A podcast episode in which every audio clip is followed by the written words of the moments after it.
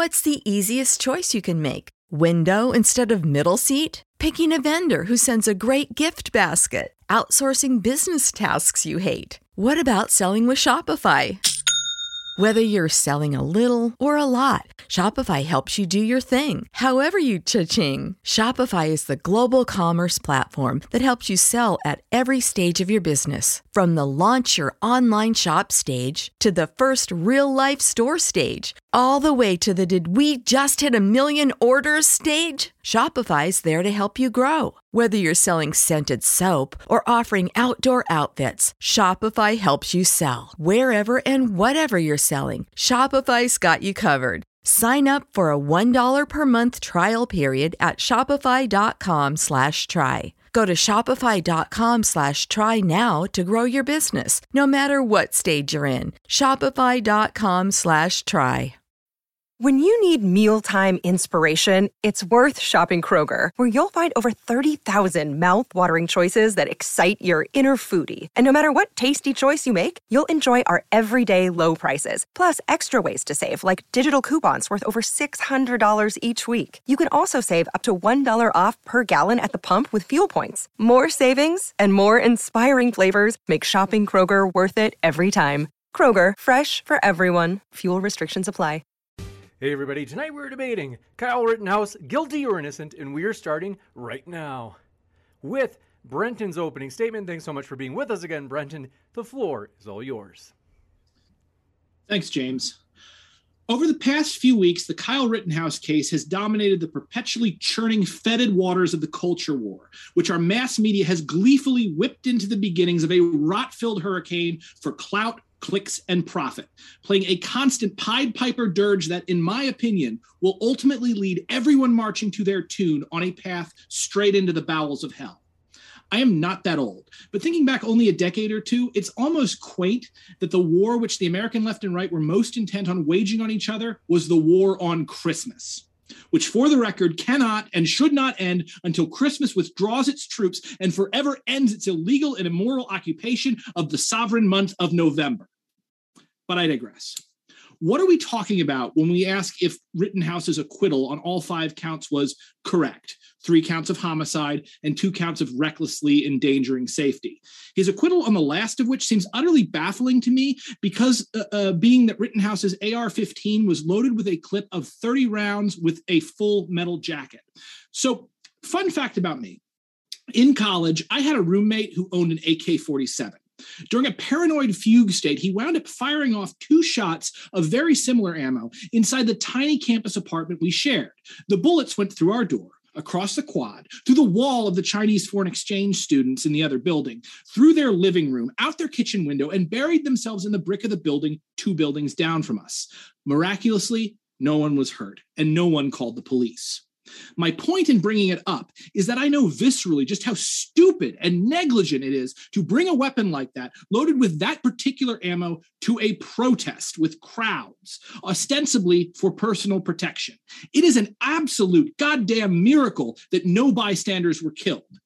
But that aside, again, I repeat, what are we talking about? If we're talking legally, this was a, tr- a, jury trial. And by definition, in our system, any decision by that jury was the correct one.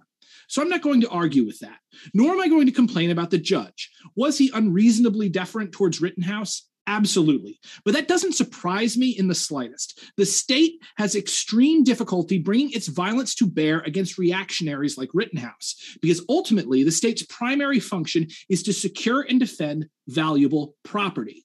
Or, as noted by commie soy boy beta cuck Adam Smith, and as he put it in Wealth of Nations, civil government, so far as it is instituted for the security of property, is in reality instituted for the defense of the rich against the poor, or of those who have some property against those who have none at all.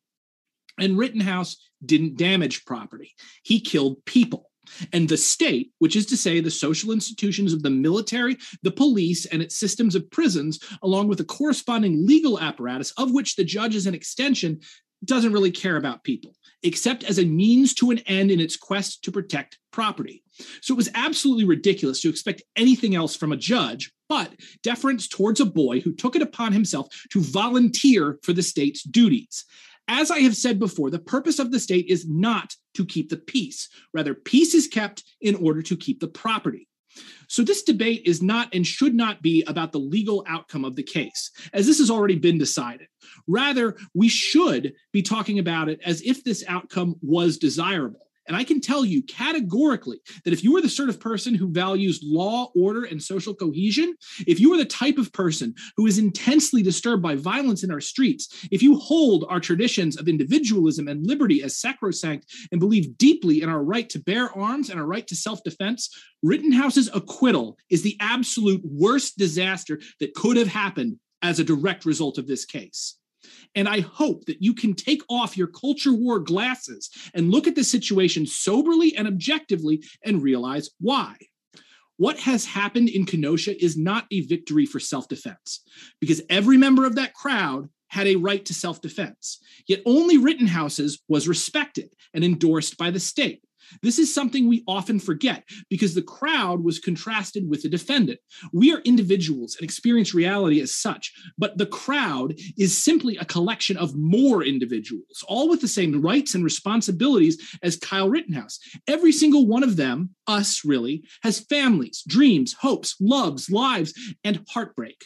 But because of the limitations of our language and our consciousness and the n- nature of legal proceedings, the crowd gets abstracted into a mob by our lying common sense. And we don't put ourselves in their shoes. Instead, with the aid of the media, we project ourselves into the main character. And in this drama, that is active shooter Kyle Rittenhouse. So take this another way. Imagine that you were in the streets that night, that you were the one standing there as a minor, a literal child, took a semi automatic weapon capable of firing more than five football fields of range, loaded with rounds that can blow through not just their targets, but doors, walls, and windows. You don't know this kid from Adam, and suddenly someone's dead. And he's walking away, and all the while he's lying. He's just shot uh, a man dead, and he says he didn't. And he's dressed like the people who've been pointing their guns at you all day. I don't doubt that Kyle Rittenhouse may have been frightened. Many cowards are. And even if he wasn't, it's not that hard to pretend, which is why his lawyer was able to make ridiculous, hysterical claims, like alleging that the guy who knocked off Rittenhouse's hat was trying to take his head off. Like, like really, dude? In what world was his head going to be smashed off his body by an open hand swatting upwards at a at his baseball cap? Get the fuck out of here with your weird, sh- you weird, shouty tortoise. Rosenbaum, the frightening assailant, was all of five four, literally Tom Cruise size and 150 pounds soaking wet. You can see from the video, he was aggressive, but no one treated him as a serious threat. He was totally ignored by older, more experienced militia types, even when he ran up and got in their faces. But of course, Rittenhouse was neither old nor experienced. And so when he foolishly and carelessly pointed his gun at Ziminski in full view of Rosenbaum, he did not know to stand his ground. Instead, he fled in a suspiciously strange direction towards several parked cars, which is very weird. Like when you're running from someone, the instinct isn't usually to go somewhere isolated and out of the way. You want to get to a place where you can sprint and you want to get near other people who could help you, or at the very least, provide cover for your escape. But Rittenhouse didn't do that. Instead, he lured his first victim to an out of the way place with an obstructive view, slowed, turned, and executed Rosenbaum. The first shot shattering his pelvis, completely disabling him. But Rittenhouse kept firing, eventually executing him with a shot to the back that the defense contends was a mid air leap, but after the first shot was almost definitely the tiny man falling to the ground. So he kills Rosenbaum and starts walking away, lying that Rosenbaum drew on him, which Holy shit, that right there shows you criminal intent. Rittenhouse knew Rosenbaum wasn't armed, but he still lied and said he was and had tried to draw on him. So you put yourself there. You're in that crowd and you see this happen. You see a confrontation, a chase, an execution. And you see the man who performed that execution lying and walking away. Are you really going to tell me you don't have a right to protect yourself in that situation? Yeah, he's walking away, but that's an AR 15. It can fire nearly 500 yards. In fact, he just killed someone while running away. And if you've been hearing shots all night, you know, these people who have come from out of town to play cop in burnt out car dealerships are aggressive. They don't like you. Several of them have pointed their guns at you and your friends, and Kyle's dressed as one of them, and now somebody's dead by his hand, and he's lying about seeing a gun. So, what happens here? Well, I'm going to tell you what happens. In a post Kenosha world, people start shooting to kill. Because this ruling, because of this ruling, people no longer have the luxury of employing less than lethal means to deal with what might be a threat. In short, this is a disaster, one that is going to get a lot of innocent people killed. Street protests are not going to stop. Uh, and what this means is that many of those pro- protesters going forward will now be armed. This also means that copycats inspired by Rittenhouse's example, young men positively horny for the prospect of winning money and fame by murdering their perceived political opponents, will be drawn to them like moths to a flame. Which means that when we have the next George Floyd killing, and we will, the next time this happens, odds are that there will be two groups of armed militants opening fire on each other in American streets. You know, people, and by people I mean idiots, have been talking quite a bit about civil war in this country. Usually they're dumb kids, dumb kids like Kyle Rittenhouse. They're people that don't understand the consequences of their actions. They have an elaborate fantasy running through their minds, spurred on by hormones and propaganda and tribalistic sectarian bias, inflamed by a failing economic and political system that has robbed them of their immediate future. And they think that this war is something they want. But I've studied civil wars and I've spoken to combat veterans, and I can assure you this is something that needs to be avoided at all possible costs. No one wins when violence hits the streets. And this country, for the dumbest of all reasons, a few utterly worthless car lots, has taken a huge step towards making that doomsday scenario a reality when people are allowed to kill with impunity because they're scared and have a gun, you start a vicious cycle that, if left unchecked, is going to end with a few people huddled in a crumbling building surrounded by rotting food with certain knowledge that they have done this to themselves. And that is why the exoneration of Kyle Rittenhouse is an absolute and unmitigated disaster. Thank you. And thank you very much for that opening statement, Brenton. We are going to kick it over to JF for his opening statement as well. Want to let you know, though, first, folks, if it's your first time here at Modern Day Debate, we are a neutral platform hosting debates on science, religion, and politics. and with that, we'll kick it over to JF. Thanks for being with us, and the floor is all yours. All right. Well, I dig- disagree with so much of what we've heard. I can't believe that Brenton is telling himself these stories about what happened here. Uh, definitely the outcome of the trial was correct. That was the title of the debate. It's not really what uh, Brenton has been discussing about, but uh, let's talk about what makes a trial uh, reach a proper outcome. A jury was there. There's no question that the jury had diversity in it. There were lots of women. Uh, there were men, there were a jury of peers, and they've been exposed to the evidence, perhaps in a case where the degree and resolution of that evidence has rarely been met ever in our history.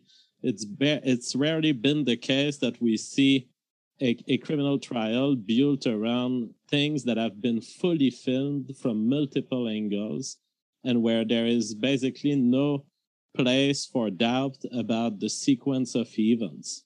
Uh, it is one of the most documented series of criminal allegations uh, ever. So we benefit from a very high resolution, and the jury was able to benefit from that high resolution, the, all these facts that were gathered. Then we can ask the question was the prosecution allowed to present as much evidence as they wanted? And they were. Uh, the, ju- the judge was very fair in letting them making, in fact, arguments that personally I think he should have been more strict about. For example, the use of a photo that's been replaced with interpolation, with AI and logarithms and all that. Uh, this is dangerous, and there's definitely ground to reject that kind of thing, which are creations of computers. Uh, the judge allowed it. So, in many ways, the judge left all chances possible for the prosecution to make the strongest case against Kyle, and even then they failed. And they failed because the evidence that was of high quality was sufficient to exonerate Kyle fully. Kyle was not a murderer. Kyle was not acting with intent to provoke, and Kyle has been, uh, each of his actions have been done with a reasonable assumption that he was under threat of potentially dying or being hurt in some major form. So, uh, and, and, some people are saying a Zoom is not an AI, JF. the thing is that the AI ultimately is the same thing uh, as a Zoom. It's something that tries to guess a hole in, in an equation. And the AI is, is according to certain mathematical laws that have been that, that the AI has been programmed according to, it will follow these mathematical laws in the same way that the interpolation algorithm of a TV or a phone will do to fill in the blanks. And when you fill in the blanks, you end up with visual illusions. And that's what essentially the, the prosecution's case ended up resting on as more and more facts were showing up in the trial, showing clearly that this case falls under self defense. Now, to more precisely address the points of Brandon, an AR 15 with full metal jacket ammunition. Oh my God, I had a roommate, he fired it and it went through the walls and it was dangerous. Full metal jacket ammunition, a case has been made in this trial that it's somehow dangerous. It is the main type of bullet, the most sold type of bullets and if you want to tell that the handling, merely the handling of these bullets is an act that endangers people around you, you might as well cancel the Second Amendment, which is exactly what the left wants to do. Uh, but there is no reason to believe that they are more of a danger, that they, they have a specific purpose. They are simply the most standard form of bullets, and therefore they can be carried anywhere where the Second Amendment applies. Uh, on top of it, what makes a bullet or a gun or someone handling these things safe or endangering is the attitude with uh, gun safety. And what we see with Kyle is an extreme discipline toward that night, despite the fact that he was persecuted in, almost a biblical fashion, I would argue. Uh, was persecuted, and despite all of these attacks on him, these attacks on his person, he has shown extreme care in how he was handling his firearm throughout. So much so that the only people who ended up with bullets in their body as a result of his action were people who had clearly committed acts of aggression caught on video. This is almost a miracle that no one was hurt. But it happened, and what it tells me about Kyle is this guy is handling his gun with care and with knowledge. Uh, Brenton makes a case around the state existing to defend property. Of course, he doesn't like the, he likes to see the result of today uh, embedded into his communistic views about property. But the fact is that the jur- jurors who were in the trial room today, they were not part of the judge. They, they were not part of the judiciary. They were just regular citizens picked at random the, the most amazing thing about the justice system is that I go in Wisconsin, I pick 100 random people, I put their names in a barrel and I roll it, and I pick 12 out of the barrel. The 12 people that I pick reach a conclusion that is more reasonable than what Brenton is trying to make today. Amazingly, 12 random people turned out to converge on that verdict of non guilty. It has nothing to do with capitalism, property. It has to do with peers, human beings who have applied their judgment to the instruction of the judge in trying to establish the truth. And the truth is that if someone is attacking you with a skateboard, if someone is lunging toward your weapon to grab the barrel, if someone is hitting you in the back of the head with a rock, if someone is pulling a gun and pointing it toward your head, you are absolutely justified in each individual cases or th- these four cases as a whole. You are absolutely justified, especially if you are holding a firearm, of believing that your life is at risk. And if they are joined by a mob, I would say you are more than justified. I would say it is the only rational conclusion because we've seen what happens when mobs run after a single individual and this there's no due process here there's no time for kyle to uh, answer in full. There's no time for him to make the case that he was in self defense. Because mobs don't apply due process, they are a dangerous tool. They are a, a dangerous set of circumstances in which you can find yourself. And Brenton makes a big case around Kyle lying. I would have lied to this mob anytime if it was to protect my safety. And in fact, Kyle probably lied for empathic reasons. He probably lied because he knew that if he didn't lie, he may be hit by someone and he may lose control of his gun and it may result in more death, including his own. So the best thing to do here was to lie because when a mob pursues you with clear intent to assault you physically, with clearly no intent to process what you're saying or to actually give you the benefit of the doubt on a self-defense argument, you know that you're not going to get due process and you should be entitled to anything you can do to protect yourself from that mob. Brenton says every member of that crowd had self-defense rights. Absolutely false. A random person on the sidewalk uh, would not be entitled to self-defense merely on the basis that someone is bearing an arm beside them. The Second Amendment of the United States is that a, a militia, uh, the functioning of a militia being important to the security of the United States, the right to bear arms shall not be infringed. And therefore, someone walking with some arms on the sidewalk will not entitle me to a self-defense.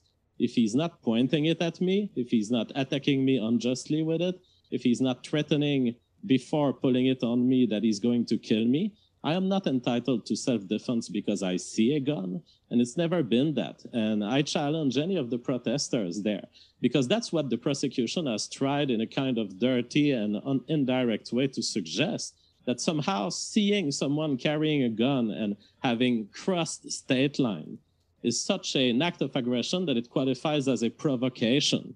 Well, if it qualifies as a provocation, then the Second Amendment is a provocation. Well, it's not. The Second Amendment is a guarantee of rights for any American citizen. And this strongly limits the use of self-defense arguments. Now, I don't say, I'm not saying that there was no one that night who was entitled to self-defense. Perhaps Gage, Gage Grosskreutz, when he found himself very close to Kyle Rittenhouse and, and he had his gun and Gage has, had, had his own gun, perhaps Gage would have been able to shoot Kyle in the leg or in the head. And perhaps in a trial of Gage, we would have concluded that, yeah, Gage turned out to be convinced that his life was in danger. But this is not a trial of Gage Grosskreutz. It is a trial of Kyle Rittenhouse, and the, the legal precedents on this are extremely clear. The law does not attempt to break the mirror situation in a case of self-defense, i.e., you can have two people justified in self-defense, both of them benefiting from the protection of the self-defense privilege, and both of them being acquitted on self-defense ground. There doesn't have to be a winner. The question of self-defense is not a zero-sum game. The question is a, matter of fact to be evaluated by the jury, and it revolves around whether the person performing the act of self-defense was convinced that they were going to die that or that they were going to be hurt in some major way. Kyle Rittenhouse was convinced that he was going to die. Makes no no no no uh, doubt to me. And if I had been in, in this situation, I would have been convinced that I would be dying also. If I have a gun and someone tries to grab it, Joseph Rosenbaum, uh, I would be afraid that he turns it against me, especially if he's explicitly made death threats before it happened. Now, Brenton makes mischaracterizations of the sequence of event at the Joseph Rosenbaum event, uh, claiming that Kyle has pointed his gun in some provocating fashion. The thing is that pointing a gun in certain situation is a dissuasive uh, tactic, uh, especially to de-escalate a situation in which you fear that your life may be in danger, but you also think that the person could be responding positively and could be withdrawing their threat toward you. So pointing the gun is something that you'll see in almost every police video that ends in a shooting. They will point the gun, they will say, Give up your firearm, or throw this down, or show me your hands. It is a de escalation tactic, and the jury didn't eat the, the suggestion of the prosecution that this was some kind of provocation. It's not. It's not that pointing a firearm is not always a provocation. Sorry, what, what were you saying, James? We've got about 60 seconds until we hit the 13 minute mark. All right. On the question of Kyle's head being taken off, I don't care if a skateboard can or cannot take a head off. Ultimately, a skateboard is a tool of aggression. In this case, there's a physical assault. That's all that matters to me. Uh, Kyle fled after pointing his gun to Ziminski there might have been a legitimate reason to point his gun to Ziminski. In any case, it doesn't justify Joseph Rosenbaum lunging at him. And I have some other comments, but we'll go through them throughout the night. I will just say, uh, Brenton said we don't care about the details of how it feels from the perspective of the mob. Well, I've I've digged that very in depth. I've digged in depth what was the state of mind of Joseph Rosenbaum that night. And my conclusion is that Joseph Rosenbaum was getting out of a psychiatric hospital, which he went in because he was suicidal. And as he got out of the hospital, he was still suicidal. And Joseph Rosenbaum, in, in screaming throughout the night, shoot me, shoot me, and in lunging at the firearm of Kyle Rittenhouse, I believe that Joseph Rosenbaum chose to die that night. He thought he was dying for the cause of the communists like Brenton. He thought he could be elevated as a martyr tonight by doing it. But what he was is a suicidal person with bipolar disorder. You got it, and we are going to jump into open conversation. Want to let you know, folks, if you haven't already, hit that subscribe button as we have many more juicy debates like this to come. For example, the bottom right of your screen, we are thrilled Stefan Molyneux in Destiny will meet up for the first time. That's later this month. It's going to be a juicy one. You don't want to miss it, so hit that subscribe button and that notification bell as well. With that, thank you very much, gentlemen. The floor is all yours for open conversation. Man, Molyneux is really a glutton for punishment, but all right. So, JF, um, the first thing that I wanted to, to bring up here is so you've clearly never sat on a jury or covered a trial. I've done both. Jurors are not picked at random. They don't put them into a thing to pick them at random. They did that later on to pick the 12 members of the jury that had already been selected. But juries are actually selected during the jury selection process by the attorneys on both sides. And they try to pick the jury that is going to be most receptive to what they're working at. The prosec- both the prosecution and the uh, defense are trying to pick people that they think will take their side no matter what. And then what they're also doing is they have the ability to veto a certain number of them. So juries are not picked at random. Um, and in fact, people who have the critical thinking skills to actually come to more rational conclusions oftentimes are ejected. For instance, um, in the trial of Cecily McMillan that I covered, one of the things that instantly made anyone on the trial like that might possibly be part of the the crime like unable to stand is if they said, well, cops are sometimes wrong. That was gone. You couldn't have anyone that believed that a cop could be wrong on that trial. Similarly, uh, they also screen for stuff like if you've been the victim of a uh, violent crime, you can't sit on a trial involving a violent crime. So this is already a selected for subsection of the population. Um, well, the, on the, that, the, I will say there's a random pool from which they are drawn. So I, I did, not say that I mean, random, random was the only sense, determinant. Random, comes in, dra- and then they the are being excluded based on legal basis. But not any basis can justify excluding a jury. Uh, yeah, but the, the point is, is that the entire process is set to select a very specific kind of person to fit them into that process, and that entire process is created and maintained by the state to uh, facilitate outcomes that enable the state to continue its mission to protect private property. Now, it's really well, funny. Binger, yeah the, the state's attorney Binger had his had, mm-hmm. his uh, right to speak at the moment of the selection of the jury. Now, are Yeah. you saying that Binger didn't want to win this case? That that's no, Binger definitely wanted to win the case. We had Okay. uh, divisions in the ruling class at this point. The state is having trouble deciding whether or not it thinks that um, uh, like right wing reactionaries are more dangerous than protesters. For a while, it was just protesters, and then you know we had 2018 where 100% of the political motivated killings came from the right wing. Uh, we had um, we had that freaking is El an Paso. absolutely false statistics. It is Uh, not a we have to go through the methods of this, but this is a statistic that was created by cherry picking, not scientific studies. Okay, so let's explain how is it created by cherry picking and not scientific studies? Well, uh, people have been going through that claim. I believe you get this from the ADL. Is that correct? um, that's one of the sources for this one, but it's not just the Yeah. ADL. People have been debunking that FBI, claim and actually. finding that the so-called acts of political violence were Mm-hmm. always included when they came from right-wingers, and similar cases where left-wingers or protesters could be construed to have been acting in criminal ways based on political ideology were excluded So, like what? Give me so an they, example. they claim that there's zero left-wing violence cases in the U.S. no, they year. claim that there It were zero left wing false. murders. Zero left wing murders. That's very And- important because And again, here's what yeah, they left wingers what will they be did to- violent. they just don't kill here's people what they did to often. debunk this. The Mhm. problem is that your cases for right-wing violence are people that somehow have a swastika tattoo and they happen to be killing their car salesman. And it Well, has wait, hang on, to hang do- on. El it has nothing to do with their right-wing views. They were happen to have a including- tattoo. They were You're just lying including at this also point. No, no, they were including in this Yeah. case a guy who killed a car salesman for Mhm. absolutely unrelated things to politics. You agree? I mean, And I don't do this- think that that's necessarily the case. I mean, you've got a guy with a swastika tattoo. He's probably a neo-Nazi. Probably been to prison. So, yeah, maybe I don't know the exact uh, circumstances of this one thing that you are telling me, and I just have to take on faith that it actually. So that's what happens. Yeah. That's what happens when you don't use scientific method and you use bias. Oh my God! picking. The statistics You are the using the, wrong scientific results. method. No, no, no, no. Now, again, we know that this wave of right wing violence, we had the, the Tree of Life synagogue shooting, we had Christchurch, we had El Paso. These continue on and on and on. There was the murders in New York. It, it has been out of control for several years.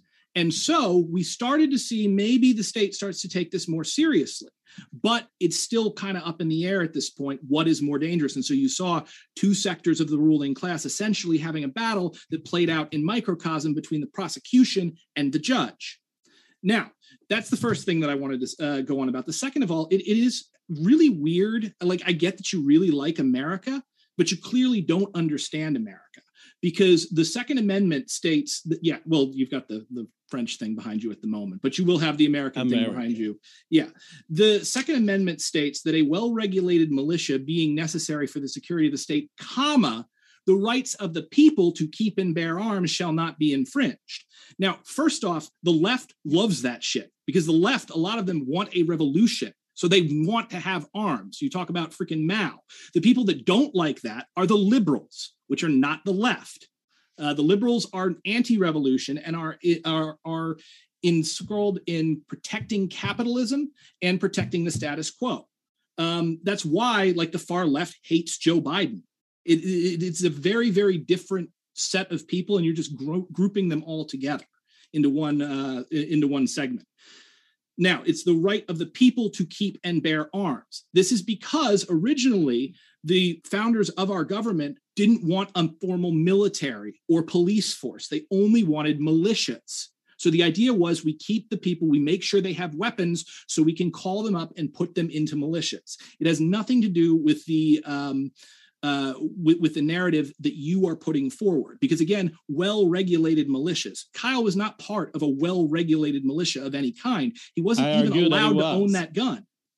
I argue that he was. I argue that the Second Amendment, since it was not uh, barred or stricken, is still Mhm. valid today. And it makes of Cal the member of a militia.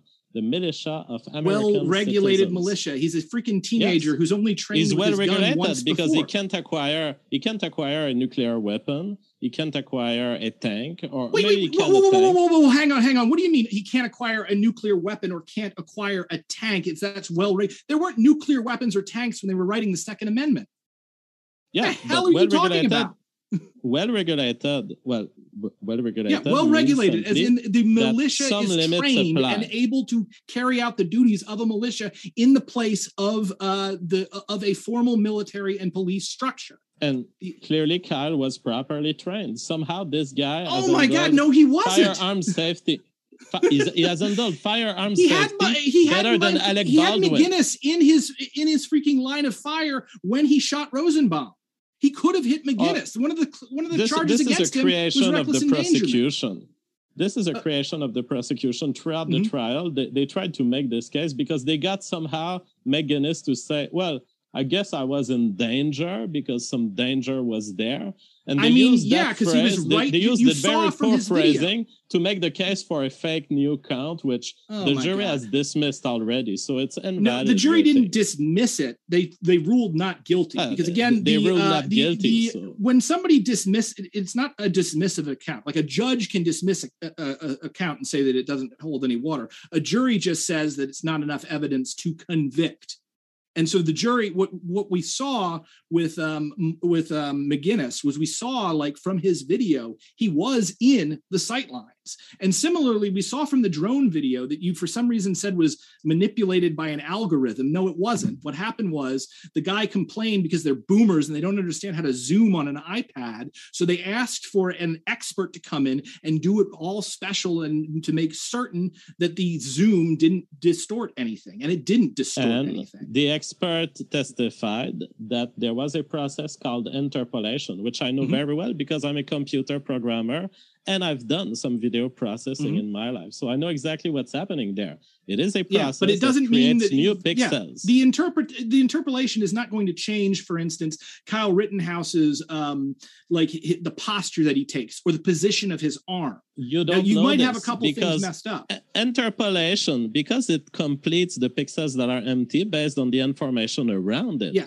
It can change a perspective. It can create an optical illusion where there was none. It can Yeah, make it not so to the that level that a we gun that would be pointing video. there suddenly could be pointing there because the pixels being completed can be fooled by shadows. Yeah, but not to the level in that video. in lighting. And also, Yes. not not only the, that, the picture, absolutely. I claim that the picture that was shown to the jury was an optical illusion, making us believe that Kyle was pointing his gun aggressively when he wasn't. And Well, in fact, it's again, been debunked on the you- internet. This has been reviewed on the internet. The right arm of Car- Kyle was not even his right Yeah, arm. it's been, it was a truck in the the, back. That, it was a truck in the back that was Mhm. lighting up because it couldn't possibly I be don't Kyle's know right what arm video. holding I don't his know what firearm. picture you're talking about. I'm talking literally about Ah, his that's it. arm directly in front of his face you front don't of his even body. know the last picture Alright. that was used as the argument of the prosecution in this case, Yeah, which was I- shown to so the jury. what I'm talking about, that's not the picture that I'm talking about. I'm talking I- about I- an we do just to be sure that we get to hear Yeah. both sides. As Mhm. I can assure you, gentlemen, everybody wants to hear from each of you. But in order to do that, just we can't have too much interruption. I, I'll give you a chance to finish that point, JF, and then we'll kick it right over to, to you, Mhm. Brenton, as well. Okay.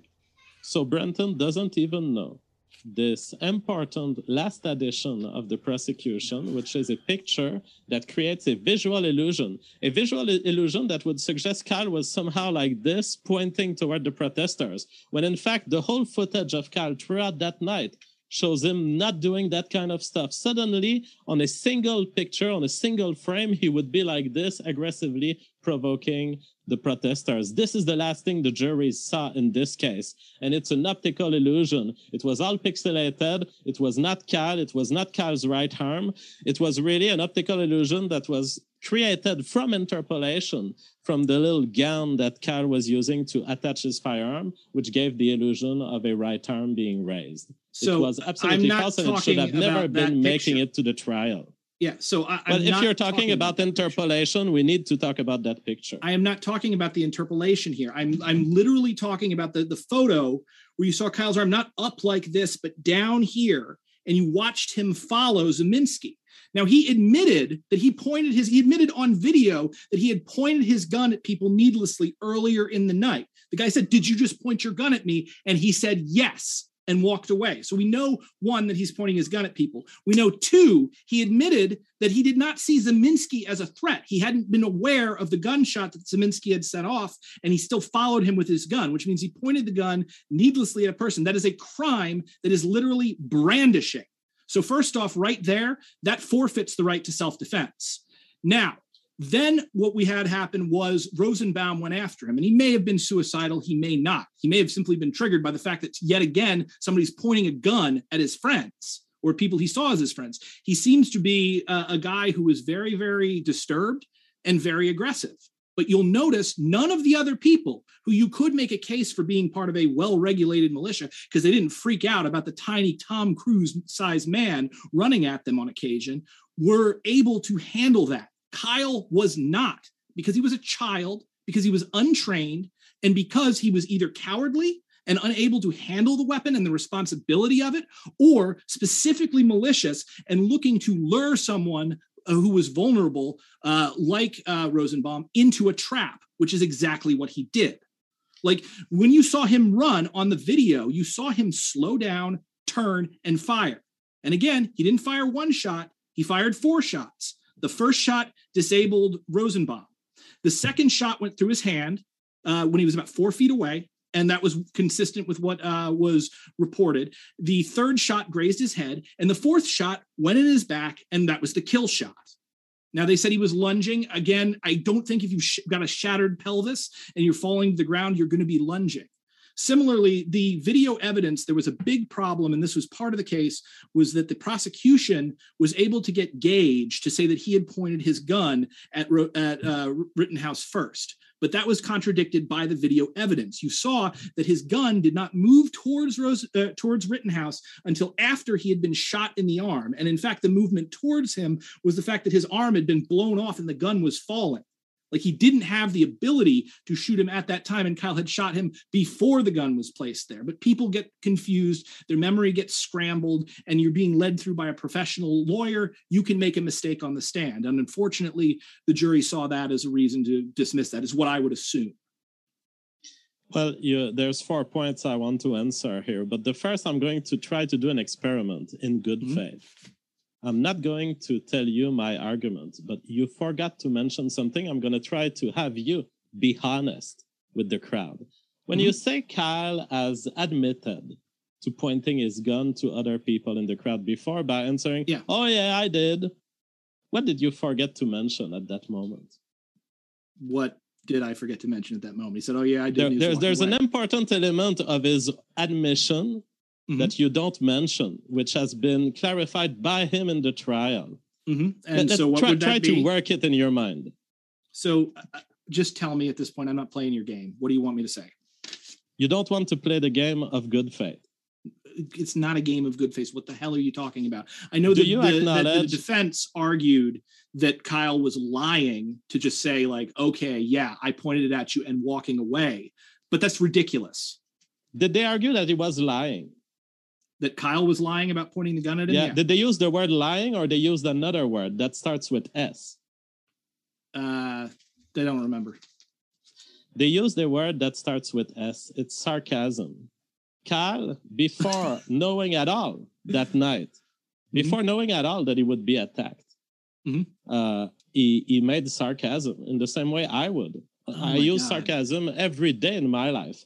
If one Did day in my life I end up if one first of all, life, I can hear. I heard no. his tone of voice. That wasn't a sarcastic tone, and now you're just splitting hairs.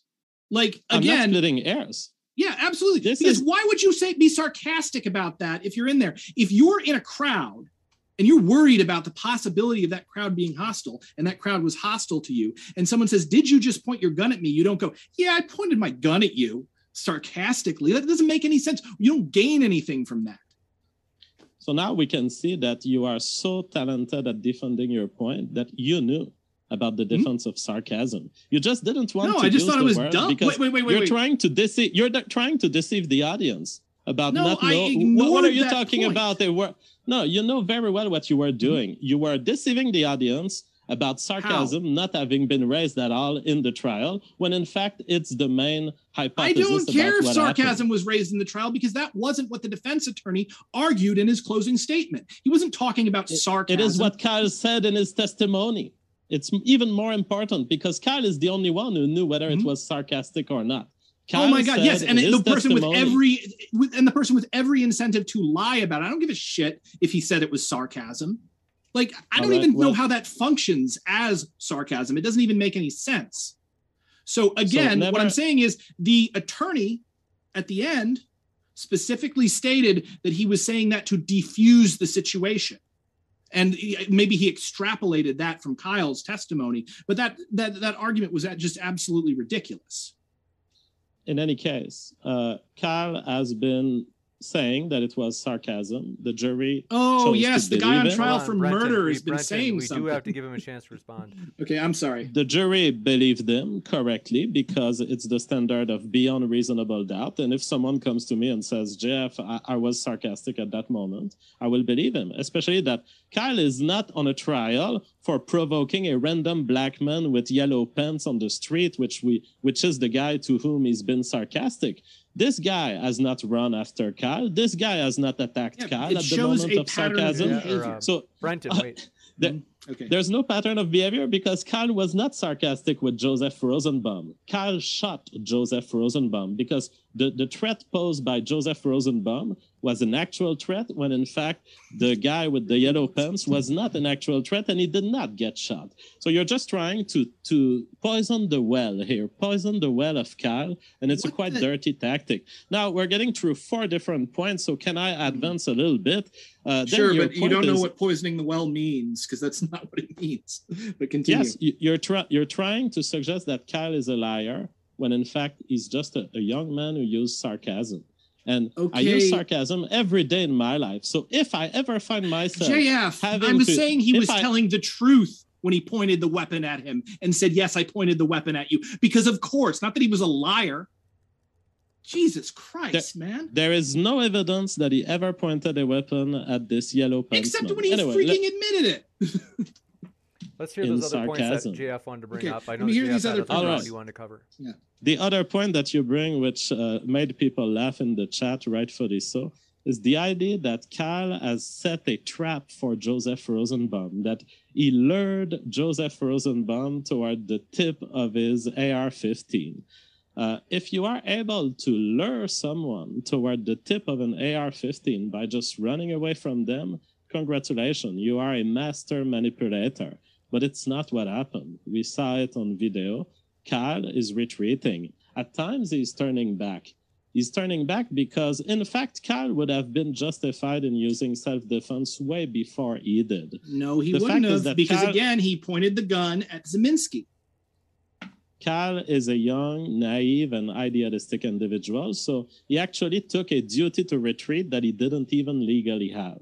So that's why eventually Joseph Rosenbaum outruns him. It's because by turning away to defend himself, to check that his life is not threatened, and then by taking the time to run a little bit, of course, he is less fast than Joseph Rosenbaum, which only does one thing run the fastest he can to reach the gun because he has chosen to die that night.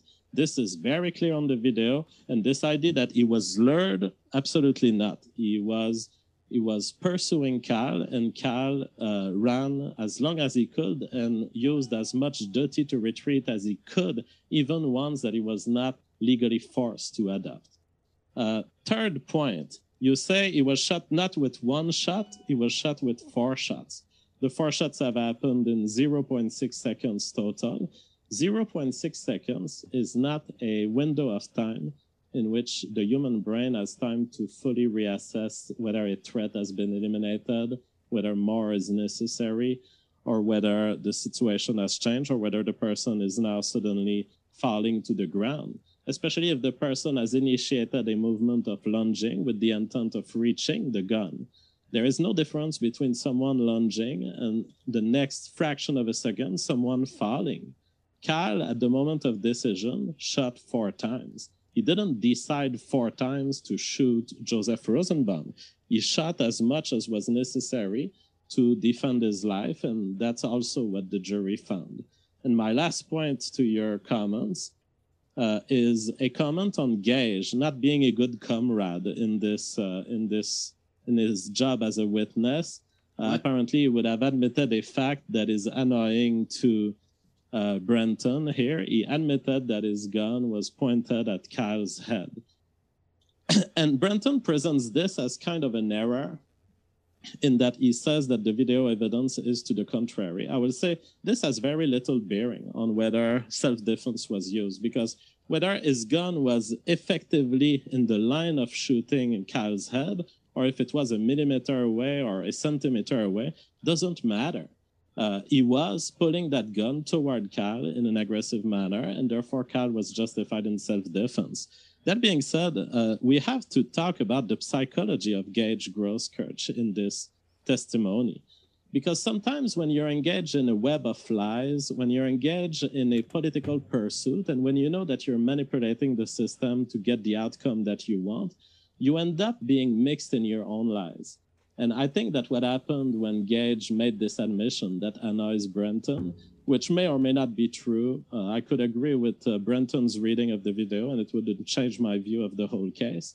But I think that what we had here is a torturous mind uh, trying to present an image to the jury, and eventually, with the strength of the questioning of the defense, somehow cracking in his story. And that is also a legitimate basis for juries to make decisions the fact that certain witnesses have a clear recollection of the event whereas James, other witnesses can like be pushed now. Can I please say other, something? Uh, well, ju- just finishing here. We'll I'm going to conclude. We'll right to right the fact that certain witnesses can be pushed into certain narratives is something that affects their credibility, and it's absolutely legal and fine for juries to evaluate Gage testimony based on this. That's what I had to say.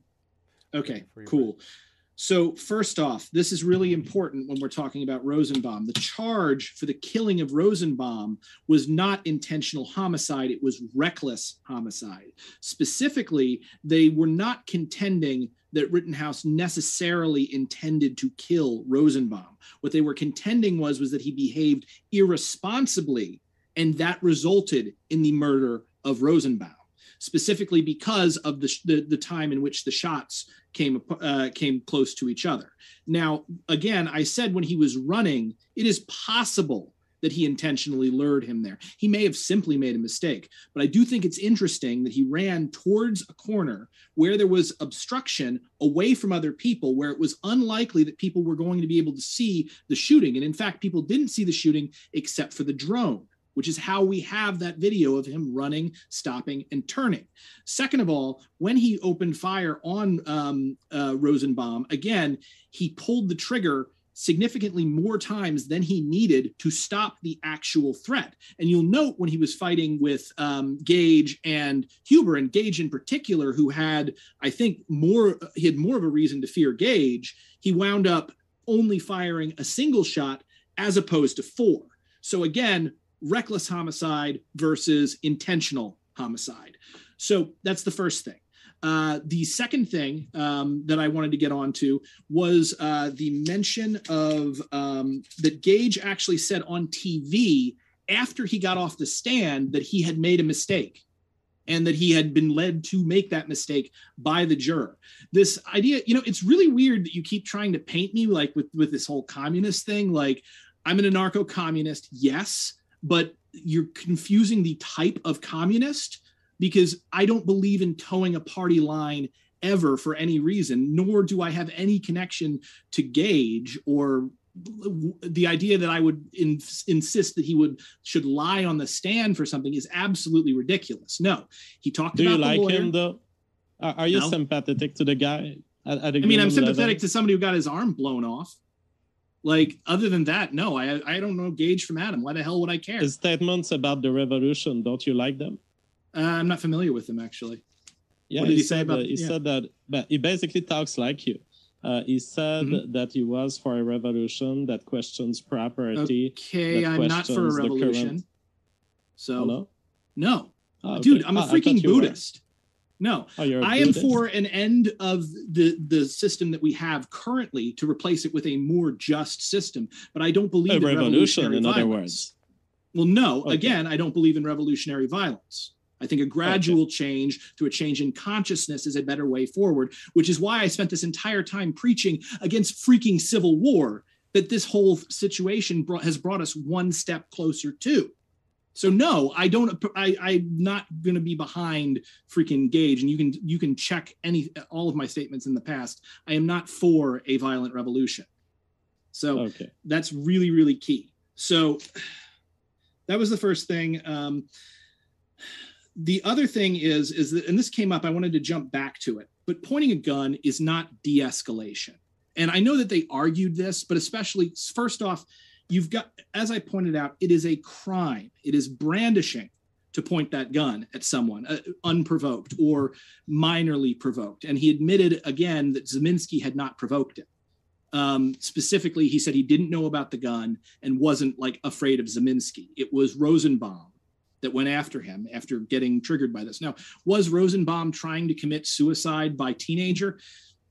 I don't think so. I think, moreover, if he had actually, if because if you watch his behavior throughout the thing, he's just, you know, the prosecutor put it like this: he's a yappy little dog.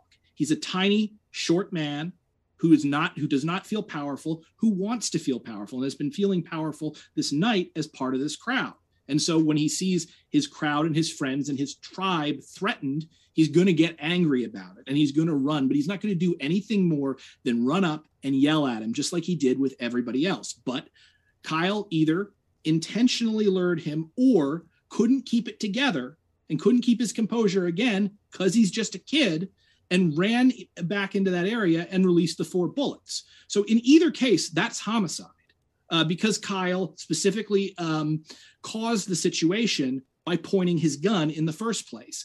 That we have seen a pattern of him pointing that gun throughout the night. So we've got the problem there. We also have the fact that Kyle has been duplicitous about a number of things during this evening. He lied about being an EMT when he was just a lifeguard he he lied about like being there to like help people and get like he didn't even have his own um, kit he had to borrow his bandages from other people so he's not qualified first off to to function in a life-saving capacity the gun that he brought got in the way of his life-saving capacity he had to actually take it off and hand it over there because it was too big to work with um, and he has and then later on he lies and he tells a very specific lie that Rosenbaum drew on him. There are a number of lies that someone can tell when they are trying to disguise or like make sure that a mob doesn't come after them. Now, first off, there wasn't a mob there at the time. There was only McGinnis, who at the time was focused on trying to save Rosenbaum's life. But second of all, um, when he told that lie, he told the lie that he drew on me. Why did he tell that lie? Well, because that's the lie a lot of cops use when they kill someone. So right there, he's already knows that he has created a situation where he has killed someone and he is telling a lie that he, he's seen people get off for. He could have said anything. He ran at me, he lunged at me, but he didn't say that. He said he drew at me. And he admitted later on that he knew for a fact that Rosenbaum was not armed. The, the final thing that I want to get into is you said that Rosenbaum had threatened him. This was also disproven directly by the video evidence. Uh, this claim came from one witness, and his entire time was on video. Uh, at no point did he say that Rosenbaum had threatened him. You never heard Rosenbaum see that. You never heard Rosenbaum say that in the video. And even if he had, Kyle Rittenhouse was not there. And Rosenbaum had changed clothes. He'd taken off his shirt and his bandana by the time uh, of the confrontation. So Kyle would have been completely unaware of the deadly threat. All he saw was a tiny man running at him, and he either lost his shit and shot him, or he took the opportunity and shot him. Either way, he's a murderer.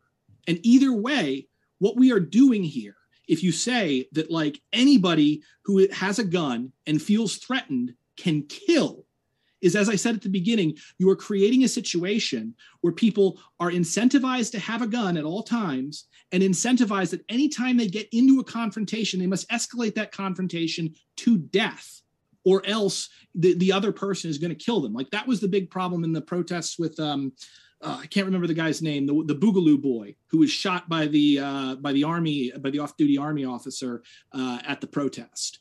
He's again said they both had guns. The guy was actually exercising proper trigger discipline and like had the gun pointed down and the guy said he was afraid of the gun and killed him and is trying to get off that way. I don't know the outcome of that case but if we follow this logic if we base uh, self-defense claims on the idea that like just because the person had a gun and was afraid you're going to have a giant body count and we really absolutely need to avoid that because I, I don't know about you but i don't like innocent people dead and i don't like needless fights well, I can answer to these last points, and then maybe we can move to the super chats. Uh, whether it's a crime to brandish a gun, uh, maybe it is in certain jurisdiction. I don't think it should.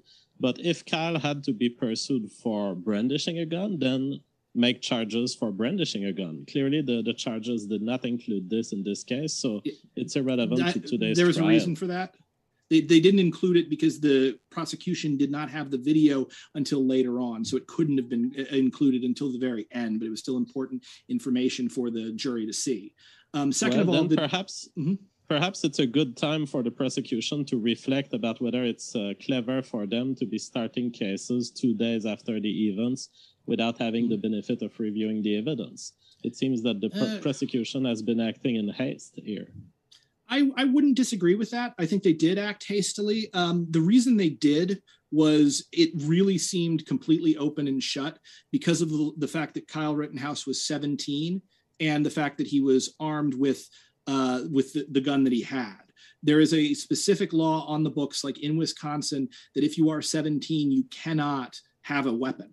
Uh, and Absolutely at- false. no, it's very true. Now, it, Kyle got off on that specifically. Like if Kyle had had, I don't know, like um, uh, like nunchucks or something, and had killed Rosenbaum with the nunchucks, he'd be in jail right now. But the fact was, there was an exception for guns that uh, their barrel was more than 16 inches in length, which was created for hunting laws, and Kyle just got lucky because it's No. obviously the he's violated the spirit of the law, but not the letter, because the law was confusingly written. No, no, no, no. The law is very clear. An exception was made for rifles, and this is Mhm. common in many states. They don't Because want to they want legislate kids to be against able to hunt Let's hear, let's hear Brenton. Sorry. They don't want to legislate against the rifles that are made for hunting, but it's Mhm. not a legislation that is limited to hunting. In fact, I have the section right in front of me. It's 948.63c. People can go read it. Uh, the person to be found guilty of this uh, of this violation must be in violation of three other statutes, and the three other Mhm. statutes clearly detail that if you have a regular rifle like an AR-15, it you will not be pursued under this statute. Yeah. So again, Kyle got lucky. So and no, he didn't get lucky. He chose that.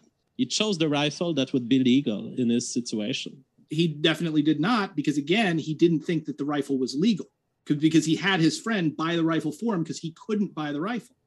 Now I don't he, think he that was Cal would have right. walked. I don't think that Cal would have carried that rifle if he thought it was illegal. I think that Cal was very much aware that he was in line with the law.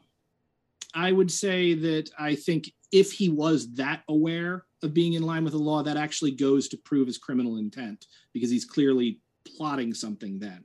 Oh, so Um, being aware that you are respecting the law is evidence of you being a criminal. Yeah, We've if you're a freaking bottom of the 17 year old who can't even, dude, the guy couldn't even. This uh, is the bottom of the barrel, he ladies couldn't even graduate high school.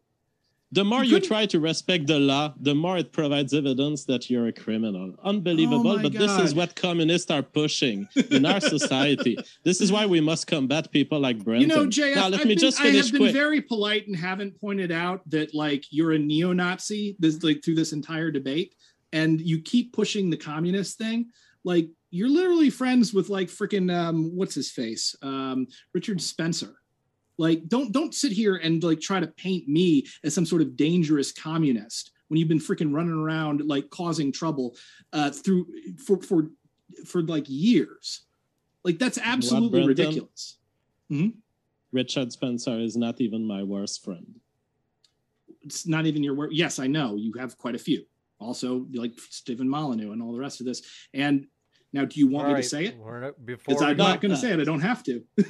So just just to twice in the finish on, on my on my answers, Kyle created the situation, so it's a homicide. This was a false argument by the prosecution. no, it's Uh, not. You, you create any situation you're in by just existing.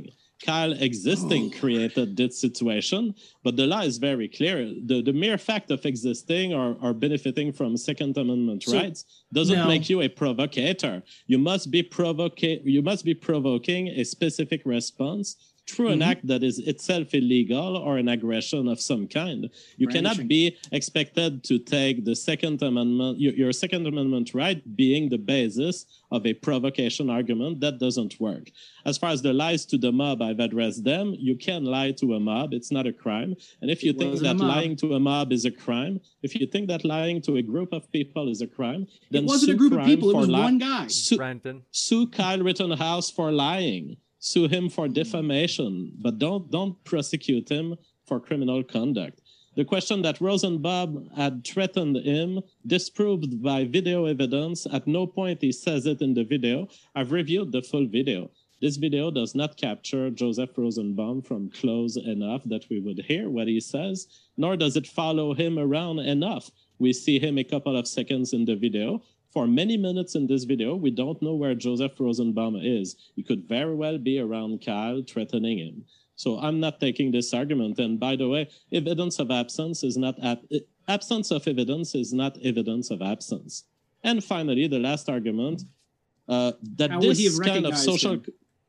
that this kind of social context would lead us to a society in which anybody who has a gun and feels threatened is immediately escalating into shooting the other.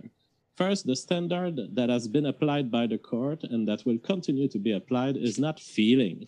It's not whether Kyle was feeling threatened. It's whether he was justified from the perspective of a reasonable citizen to be threatened. And that's what the jury has decided. Now, don't think that this is a license to kill of any kind, because if you just feel threatened, but you don't have the facts that Kyle had to back his case, you will end up in jail. So the predicted disorder and civil violence that Brenton seems to be talking about, in part warning us against it, but I, I find that you, you, you seem to have some kind of a pleasure in imagining that kind of a future. I don't think it's going What to happen. kind of a future? What's going to The- happen The, one is that I'm warning law- everyone about. Yes. I, I think that you seem to be creepily interested in this Oh my. God. Uh, This, you know, In- this makes sense when the court actually ruled that you were very smart but lacked a huge amount of insight. I'm giving you a fucking doomsday scenario, and you're trying to say I'm into it. Like what? You made a false allegation here. A court has never found this. Yeah, Uh, court being said- psychologist that Ah, you, ah, that you yeah, had to so- see. so- And- ah, okay. So, so, so some ex of mine makes a statement about me, and suddenly, in Brenton's argument, it becomes a court decision. So we no, see the again, you saw a No, court-ordered see- psychologist, and the psychologist the- came to the conclusion that you were We smart see- but lacked insight. We see the level of legal guys can just look lack this of education I- in Brenton here. it doesn't make the difference between a private agent and a court making a decision. but Oh, that's to be expected from someone who believes that practicing your Second Amendment right is a provocation. That's all I oh, had to say tonight. All we right. must go into the question and answer soon here, folks. Well, I'll remind you a couple of things. One, if I am ever smiling or smirking on camera, it's not because I'm taking either side. It's just that Brenton and JF, you guys have such chemistry. You guys, you're like He Man and Skeletor. You'll be battling for eternity. I'll let you decide who's who in there. But very interesting. Our guests are linked in the description, folks. And I want to jump into your questions. Thanks so much for sending them in. This one in first from Anomic Anomic says Brenton is talking about a person being stopped by brave citizens. Is he talking Arbery or Kyle case? Um, I would say you, he's talking he's tra- talking about the Ahmaud Arbery case where the guy was running and he got uh, he was jogging and like he got um, uh, like uh, some people basically said to themselves this guy is dangerous and showed up and caused problems and shot him. Uh, I don't think these cases are comparable. Um, there was not really a immediate threat and Aubrey wasn't armed. So I don't see. Arbery struggled for the shotgun, and therefore the parallel is there. He struggled in the same way. Rosenbaum yeah, no, but no, no, no. Hang on. The, the parallel but, was people coming up and trying to stop a particular threat. That was what the the the, the comparison was. But Aubrey wasn't a threat until the people came up and tried to stop him. So By I, I don't way, see. To be, I don't see how to these still be in 2021 and still go with the jogging meme uh, in an unironic. Oh, I didn't go with a jogging it, meme because I know what you people mean when you say jogging, and it's something we can't well, say on here. Well, you said that he was jogging, and in fact, he struggled for the firearm. So, as far as I'm concerned, it's also a case of self-defense. I mean, we'll see if the jury verdict is the same in this case, yeah. but uh, he struggled for the shotgun. We're going to jump into the next one. Will Stewart says, Brenton, can you please describe the differences of semi jacketed, full metal jacket, and total metal jacket since it held significance in your opening? Um, so here's the thing I'm not a huge gun guy. I just know what the, specifically like what full metal jacket ammo is capable of doing because of that experience with my roommate. So when the uh, prosecutor started talking about it, I was like, oh, that's like one of the things that I know about guns. I'm not a gun guy. I'm more a sword guy, to tell you the truth. That's just more fun. I, I, need to, yeah. and T. Torsha, thank you for your question. Says Brendan, we got a lot for Brendan. Brendan, notice how the courts and normal people, thank God, won't let the mobs do what they want and literally kill us. No, they won't spare you despite the Anglo virtue signaling when time comes okay wow. All right that dude's racist as shit. Um, all right so first off this is completely paranoid. Um, protesters in the streets are not coming for people to kill them. And in fact you know you you should know that because you look at like how the street protesters even the more violent ones responded avoiding deadly force. Um, even like at times when they probably should have, and even JF admitted this, that um, there might have been a case for Gage to use deadly force there. They didn't because they are protesting because these are people who are motivated by the idea, the central core idea that all life is valuable and sacred uh, without any kind of rank or distinction. They will damage property they will hurt they they will attack buildings and they will maybe set things on fire because they are trying to draw attention to a very serious problem. And you the way you get attention it, sometimes is to act out like this but they don't hurt or kill people. And we have seen this when you when you look back again there hasn't really been like a single uh, case of leftists like trying to kill people. The closest you had was, I think, that um, the guy uh, with rage issues who was like a Bernie bro that tried to shoot uh, the uh, politicians. And he, he didn't actually succeed in killing anyone. So you got one. And then you have like 2018, where 100% of the murders were like politically motivated murders were coming from the far right, usually either neo Nazis or sovereign citizens. Uh, sovereign I've citizens. debunked that claim earlier, but on the question you of didn't. whether the you people in did, these crowds, whether the people in these crowds are willing to hurt people, they definitely are. Joseph Rosenbaum was someone who had already been found guilty for the rape of five different people. Mm-hmm. Uh, the other, the found other guilty and gone to prison and served his time. All, all of them, all of them had hurt people. Some of them were violent with their exes. Some of them were violent with their grandmas, punching them in the face, breaking their walls. Uh, as it so, turns wait, out, wait, the who people did that? who attract Hold on one sec. the people. Uh, so I have here the documents on. Uh, let me find his name. Gage Grosskreutz mm-hmm. has been accused of second offense dr- drunk driving. He has been a Wisconsin felon for his finding on drunk driving. He was also accused of prowling by the West Allis police, and the uh, the accusations of domestic violence and repeated domestic abuse, sometimes with weapon, are about Anthony Huber. And okay. Then, uh, so these these are allegations, unproven. No, they are not point. allegations. They are cases where they were found guilty. So wait, wait. You just said allegation. So was Huber found guilty of domestic abuse? What was the exact charge? Absolutely. Huber had a disorderly conduct conviction from 2018 as a domestic oh. abuse repeater, which mm-hmm. is a mm-hmm. misdemeanor. He gave a Kenosha address. The charges were battery misdemeanor dismissed on prosecutor's motion, and instead he got a 968 domestic abuse and repeater domestic abuse as well mm-hmm. as he had a forfeiture case for possessing drug okay, paraphernalia. So, all okay, of this so I'm gonna I'm gonna point out two things here. A lot of questions. Yeah, uh, all right, but just just just let me answer this here.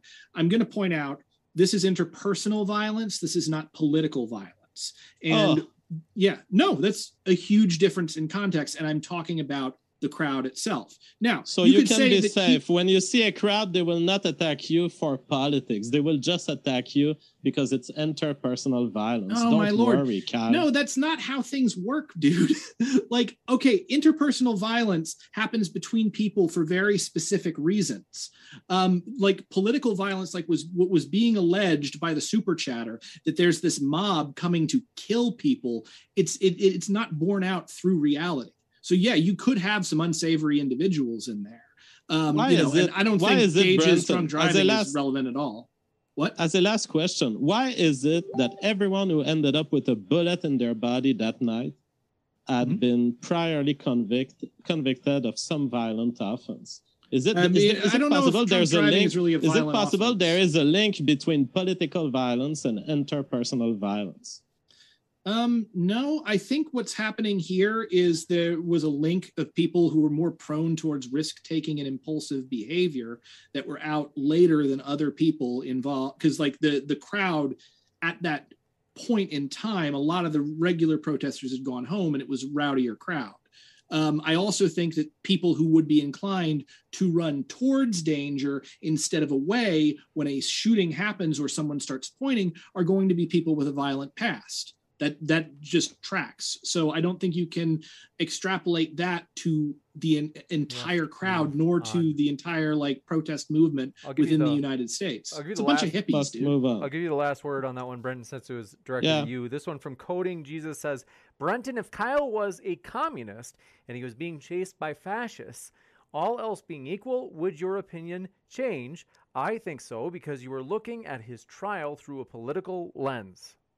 Uh, certainly not. My opinion would not change on that. Um, this is actually really important for me. Um, and it's why I publicly distanced myself and broke and said, I am not a leftist, like back in 2014. And it, like the, the Facebook post, I think is still on my wall. The, the thing is, is that I don't pick sides. I don't pick teams because you get sucked in to team mentality. So in this case, if Kyle were a communist who lured and killed a fascist, yeah, you, you can't do that. You like, so obviously, yeah, no, I'll throw him right under the bus in a second. This is a two parter from Ozian, who says first, juries are selected from a random pool, unanimous, as well as, just like with the Arbery case, you have no right to chase a man down just because you don't like what they are doing and attack them for carrying. Yeah, they are not selected from a random pool. Like they are in the sense that they're selected, like you get your summons for jury duty randomly, but again, then it gets whittled down by the prosecution. Uh, I've sat on criminal juries. They ask people a number of questions that whittles it down and whittles it down, and then they go through jury selection. Um, so, and then what was the second thing? The second one was about the Arbery case, namely, let's, they said, just like with the Arbery case, you have no right to chase a man down just because you don't like what they are doing and attack them for carrying. So I would agree you don't have a right to chase someone down and attack them for carrying. But again, what he had done, what Kyle Rittenhouse had done, was he had instigated the situation by brandishing his weapon. So you got the you, you had the guy attack, and it is specifically the law in Wisconsin that if you commit an illegal act and it causes someone to attack you, you lose the privilege of self-defense, which again is what he what happened. He could use force, but he could not use deadly force. You got it, and thank you very much for this question. Coming in from T. Torchon says, Brent, would you be willing to skirt your Anglo privilege by sacrificing yourself to the hungry mob if your paleness was microaggressing? It is BTW what the hell kind of world do you live in? So, first off, I have spent like a number of years in the street with the the angry mob, with the radical left. I, I live in freaking Harlem. Like, so to think that like I'm going to be sacrificing my Anglo privilege with myself and the no one thinks like this. You are just like the mirror image of a parody of like a hyper woke scold weirdo. Next up, That- this one. that's from all I can say to Mango- that. Mango T says, JF Gariépy, would you attend a peaceful protest with a military grade weapon and why? I wouldn't personally because I know the troubles I would be exposing myself to in a world where due process is dead. But I'm thankful that due process today wasn't dead and that the verdict turned out in the right way. Unfortunately, I'm afraid that for each Cal Rittenhouse we have, we're going to have 99 people finding being found guilty and ending in jail unjustly. So I'm staying away from trouble, but I'm proud that there are people who are practicing their rights because my rights expand from their practice. You got it. This one, SC 2021 says Brenton is convinced a violent convicted child rapist would never threaten a child. We're dealing with a highly speculative man. Go ahead, Brenton. What's your response? Yeah. So again, um, I don't have a hard time believing that um, uh, what's his face that Rosenbaum was aggressive. He absolutely was. He just wasn't attacking anyone. And again, you saw him do that. Um, could he have threatened Kyle? I mean, I don't think unless Kyle was, you know, unless uh, unless Kyle was like in a Matt Gaetz situation with him, like I, I don't see that being a threat to Kyle. Also, the guy had paid his debt to society, had not reoffended, so you know I, I'm I'm going to say once you go through the system and you pay for your crimes, if there's no evidence of you doing crimes anymore, you should be considered absolved. You got it. This one coming in from Mango T. Mango T says, Milahan Philosopher Corner, please stop. This is a debate in chat saying Rittenhouse is guilty in all caps.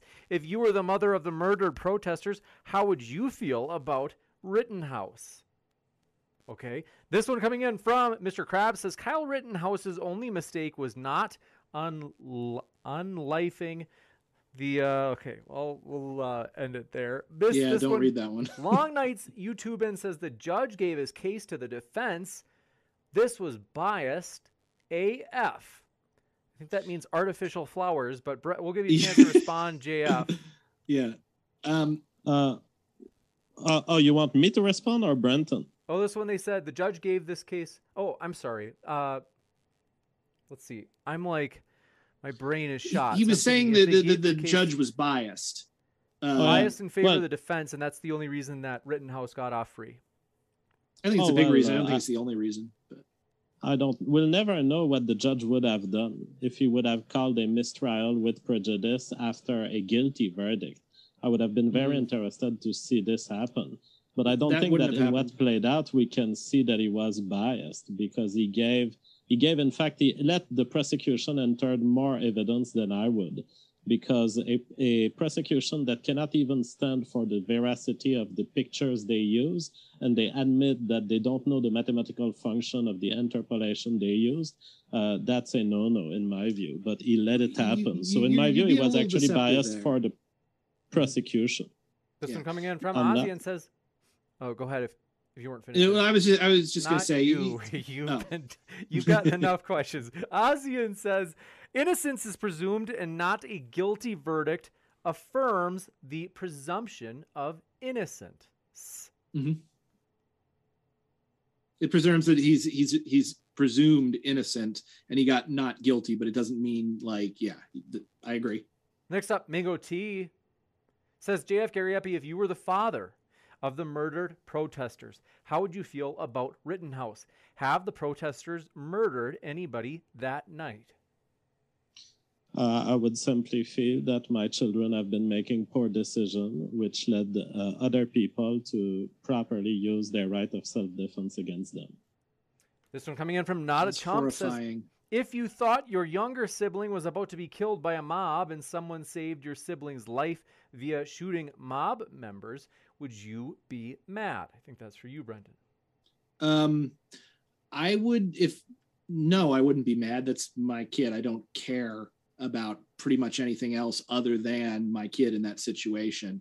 Um, I might later on like be mad if I felt that this shooting was unjustified or something, but you know, ultimately what's most important is my kid is safe. Period. That's why I said that what JF the way he responded was absolutely monstrous. Like I'm a father, I know the instinct that you have for your child like when they're born when you hold them in your arms when you when you raise them and um, yeah I, I could not be objective when it comes to my kid you got it this one coming in from stephen elliott says full metal jackets uh, full metal jackets are safer and less lethal than hollow point ammunition mm, brenton not true says brenton does not understand how guns work he is a soy boy no, I made so that he, last he, part up, but go ahead. That's fine. Uh, and and again, by the way, I, I don't drink soy. It's bad for you. That's like the McDonald's of of dairy alternatives. Um, again, I, I would highly recommend uh, Vega uh, uh protein. So that's the first thing. Uh, the second thing is is that um, the what did he say before the soy thing? Because that threw me. sorry, they said if you thought, or I'm sorry, they said Full Metal Jacket bullets are safer. Oh yeah, okay. This reminds me. All right, I remember now.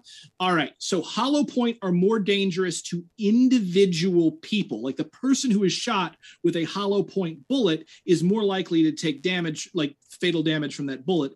But a full metal jacket bullet is more likely to fly through its target and hit someone unrelated behind them which again is why I'm saying, yeah, if you're going to go to a protest and if you've got a weapon and you think that like I might have to use this to save my life, it is better to have a one that is more lethal to one person than one that is less less lethal to one person, more lethal to people who are uh, not at all involved and just happen to be standing around. You got it. This one coming in from Coding Jesus says, Brenton, do you want Kyle to fire only after Gage pulls the trigger? If someone chases me with a gun and I'm on my back, I'm shooting before he does. Yeah. So again, he wasn't. Gage was in the video. Gage was not pointing the gun at Kyle. He had the opportunity to shoot and kill Kyle, and he chose not to. The gun only got pointed at Kyle after his arm got shot through and he lost control of it um, and then that was you not showing the video but using still images. He was tricked by the defense into saying that kyle didn't shoot until he pointed it at him but that was not the case. And he later recanted on television uh, and said that 100% uh, he it had not happened the way he said it on the stand. You got it and thank you very much for your question from red o. Says brenton did rittenhouse shoot rosenbaum while rosenbaum was a sleeping in his bed or B, chasing Kyle and trying to take his gun? Um, I don't know if he was trying to take his gun. He was chasing him, um, but he shot and killed him. Um, he fired too many rounds and wound up killing him as a result of carelessly firing too many times. Hence why it was reckless homicide as opposed to intentional homicide. this one for both. Thanks, Mango T. You get JF involved again. It says do you believe that this trial was orchestrated to further divide the United States? And moving forward, how has this trial affected your life? No, it's not been organized intentionally with creating division, but it's a reflection of an existing division and the fact that prosecution attorneys are more and more interested in gathering funding for their electoral campaigns or somehow respect in their community, and they are more and more compelled and extorted to essentially follow the feelings of the mobs, and it's really not a good news for justice going forward. I really wanted to like you and agree with you on that until you added like the feelings of the mobs. Prosecutors are not obliged to follow like the feelings of the mobs. Prosecutors tend to think of uh, well, I'll get into that later. But um, my my answer to this is this trial and incident was not. I, I agree with JF on that. That this was not planned. Um, I will, however, say, and I don't think it's planned, but the coverage of the trial absolutely um, and I and I pointed out right at the beginning when I when I put the, the biggest villain in this is the mass media, which is stoking these divisions as a culture war as part of a um, uh, means to gain clicks uh, respect, uh, clout, and uh, pro- and above all profits.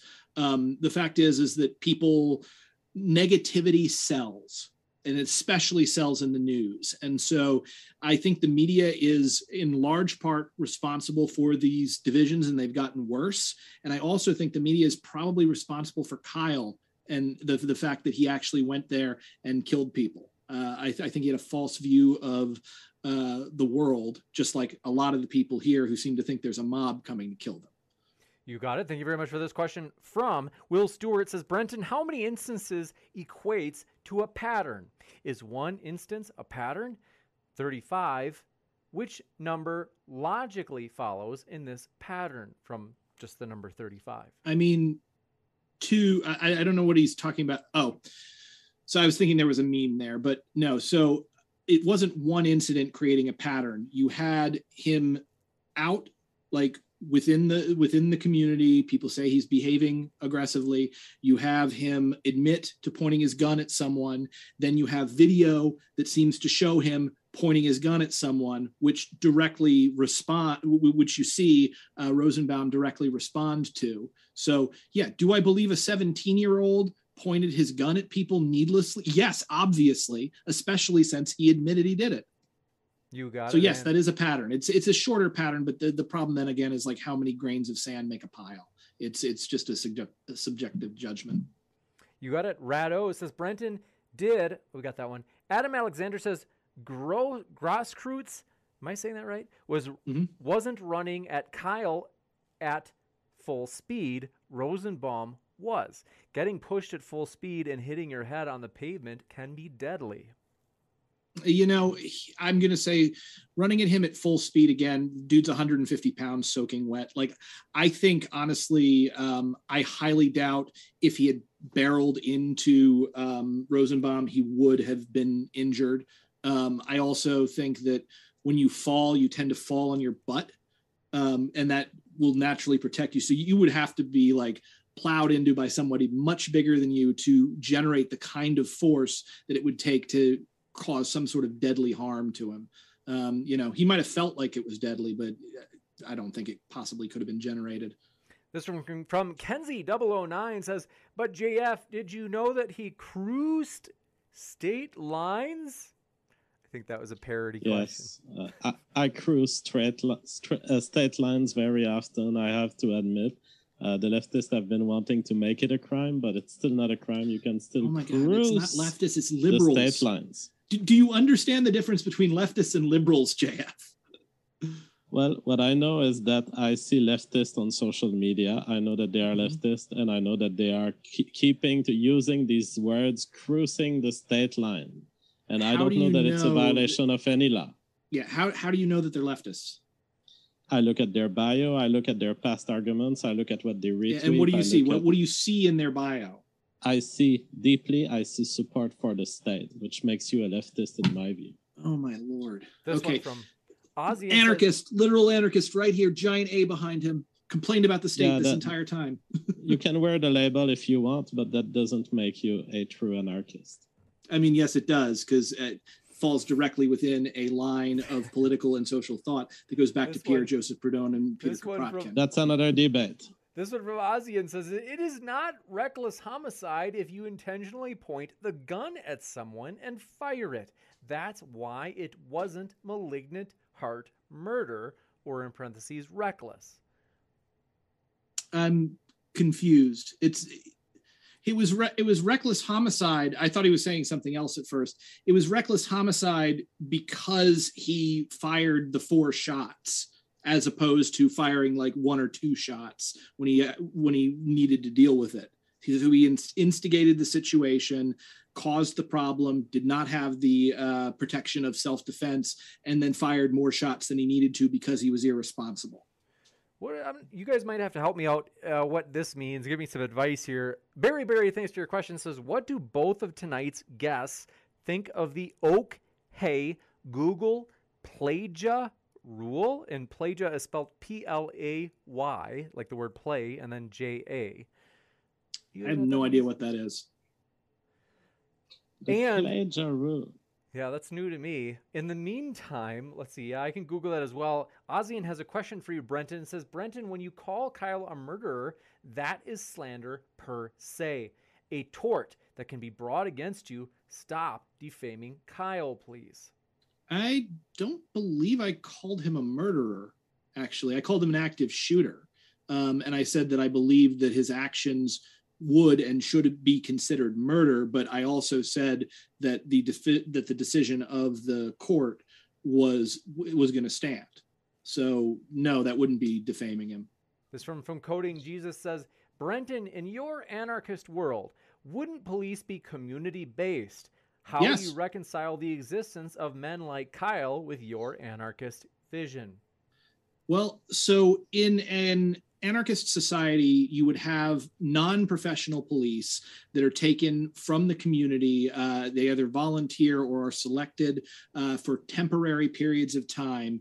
Um, someone like Kyle would might be interested in, in, joining that militia eventually, but I don't think that the community would be interested in having him be be a part of that until he has actually learned to use his weapon and to handle himself uh, properly. So, yeah, I mean, if you're talking about somebody showing up uh, with a weapon who is not part of the people that have been selected by the community to be uh, their police for uh, whatever period of time, yeah, society, the anarchists would absolutely stop that person and hopefully as nonviolently and peacefully as possible. This one coming in from Dr. Frost as a question for the moderator. Can you please pull up Brenton on the personal attacks rather than tackling the arguments? I, I think I was really nice. I didn't even call JF a Nazi till the end. this one coming in from St- Stephen Elliott says Godwin's law says when you call someone to someone a Nazi, you have forfeited the debate. Yeah, that was before there were actually a bunch of Nazis running around and before, you know, the the, the rise of the alt right. So yeah, no, Godwin's law does not apply anymore. And Godwin himself has said that no, like when they're actually Nazis, it doesn't do it. this two-parter from Ozian says Arbery's attackers and Kyle's attackers are probably guilty. Arbery and Kyle are innocent.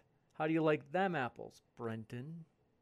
I again, I, I don't see a comparison between Aubrey. I haven't looked at the Aubrey case as close as I have with the uh, Rittenhouse case, but I, I, don't think they're as equivalent as people want them to be. People often have this like tendency to want to just grab stuff in the headlines and go like tit for tat to try to prove their opponents um, uh, to be hypocrites. But like, I, I feel like this one in particular is grabbing for straws. You got it. This one coming in from do appreciate your question. Coding Jesus says, Brent, if money isn't real, as you said in a past debate, is this mm-hmm. trial mm-hmm. even real? I mean, is the trial like the process that is the trial? Yes, that's that's real. Obviously, that's a real process that actually happened. When I talk about money not being real, what I mean is that it it has the same kind of reality as say inches do um, it is a intelligence system that we employ as a means of distributing uh, resources and authority. Um, I just think it's also a stupid system that's heavily buggy and possesses no actual reality, and we should move to a better system. And I've uh, suggested we use swarm technology instead. You got it. JF, did you? I've got a question for you. This one coming in from a guest or a, a person in the audience. But did you find? I, I, couldn't find it when I put play Google Play Ja Rule. I did not find anything what that means. Is that something that's uh, we can are allowed to talk about. Oh, Google Play. Oh, he, he, he's trying to trigger a like if somebody has a, a, that must be what it is. Somebody's got like an Alexa in the room. He wants someone to say Google Play Ja Rule to and suddenly Ja Rule starts playing. It's a, it's a trap. Interesting. does that work? Anybody who's listening, Alexa, play Ja Rule. Like, does it work? I'm curious. All right, this one coming in from Will Stewart says, Brenton, can you tell us why a full metal jacket is more or less deadly in an instance? And do you believe that an AK 47 and 556 round are equal? Um, I don't think that they're equal. So, so first off, um, what I'm talking about when with the fi- with the full metal jacket, it is not about it being more deadly. It's about it being more likely to hit someone who is not involved in the altercation. If you're looking to defend yourself, you probably shouldn't use full metal jacket rounds unless it's like you know, in a situation where you're fighting against a large force. Um, if you want to de- defend yourself in a protest, you want to shoot the person who is actually attacking you, not the five or six or seven people behind them. Long Nights YouTube and says, JF, if Kyle was a 17 year old black kid, do you think it would have ever been innocent? Would a church bail him out? Would anybody on the right defend him? Absolutely. Uh, we just had a case actually decided today of a black man who was responding to a raid on his home and started shooting back because he believed that the people people were attacking his home and he was found to be justified in self-defense and so we have your answer there uh, the same case with the black man he benefits from a self-defense protection that's not the same case, though. But I would say well, I think the same it, case it, would have been yeah. worse. A, a, a, black man persecuted on the street by a mob of 100 white people, that would that would definitely move a yeah. jury in the, the direction of self-defense. So, uh, well, first off, I'll say that if a if if Kyle Rittenhouse had been black and shot and killed so he would have he like the police wouldn't have even bothered arresting him. I think they probably would have shot him and killed him right there when he was walking around with his arm up.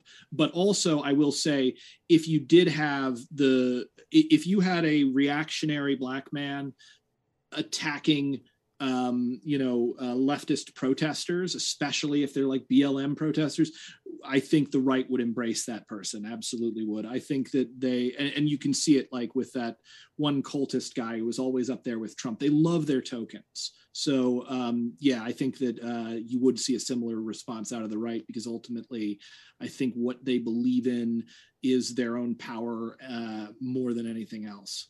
You got it. This one coming in from Alphabet says, Brenton, have you ever filed and fought for an insurance claim, whether PP mm-hmm. or RP DMG, and understood the totality of the life altering changes that it entails? Um, so I don't know what the PP RNG or whatever he's talking about there refers to. Um, I have, you know, fought through insurance claims. I've won on some and I've lost on others, but like I'm, I'm not sure what this is getting at. If you guys can help me understand what this guy is trying to say, I don't quite get it. I'm not sure myself. Yeah, I think it's in reference to a very early point you've made about, uh, but, but, it's not important. It's about the impact on everyone's life, including Kyle's life. But mm-hmm. uh, um, I think uh, it's irrelevant. Okay. This one coming cool. in from Stephen Elliott says, "Why is Brenton defending someone that I?" Well, I suppose we said every other bad word. So they said, why is Def- Brenton defending someone that raped two black children and was going around yelling the N word on the night in question? I think they're referring to. Uh, yeah, oh, they're talking about Rosenbaum. I'm not defending him. He was a horrible human being. Um, I'm just saying he didn't deserve to die, and also Kyle didn't know that he was a horrible human being. Uh, you know, he could have been a, a great guy, and Kyle still would have killed him. So yeah, um, I'm definitely not defending that guy. You got it. And come and get it says all ammo is FMJ or Full Metal Jacket for modern commons. Please don't act like it means anything. Brandon. I mean, if means, you don't know an argument, yeah. don't try to peddle lies. Okay, so first off, no, you can get other kinds of ammo. It's just that Full Metal Jacket is the most common kind of ammo. But at the same time, just because it's common doesn't mean you should be taking it to a protest, because again, it will hit its target and keep going. And I don't like the idea of shooting people that just happen to be in the wrong place at the wrong time when you're trying to defend yourself. Uh, I do think it's probably dumb to take an AR 15 to a protest if you want to protect yourself. Take a freaking shotgun. I don't know something that's going to. Um, I don't know guns, but you want to look at something that's not going to involve other people that will still stop the threat. You got it. And Joshua Larson says G Man one.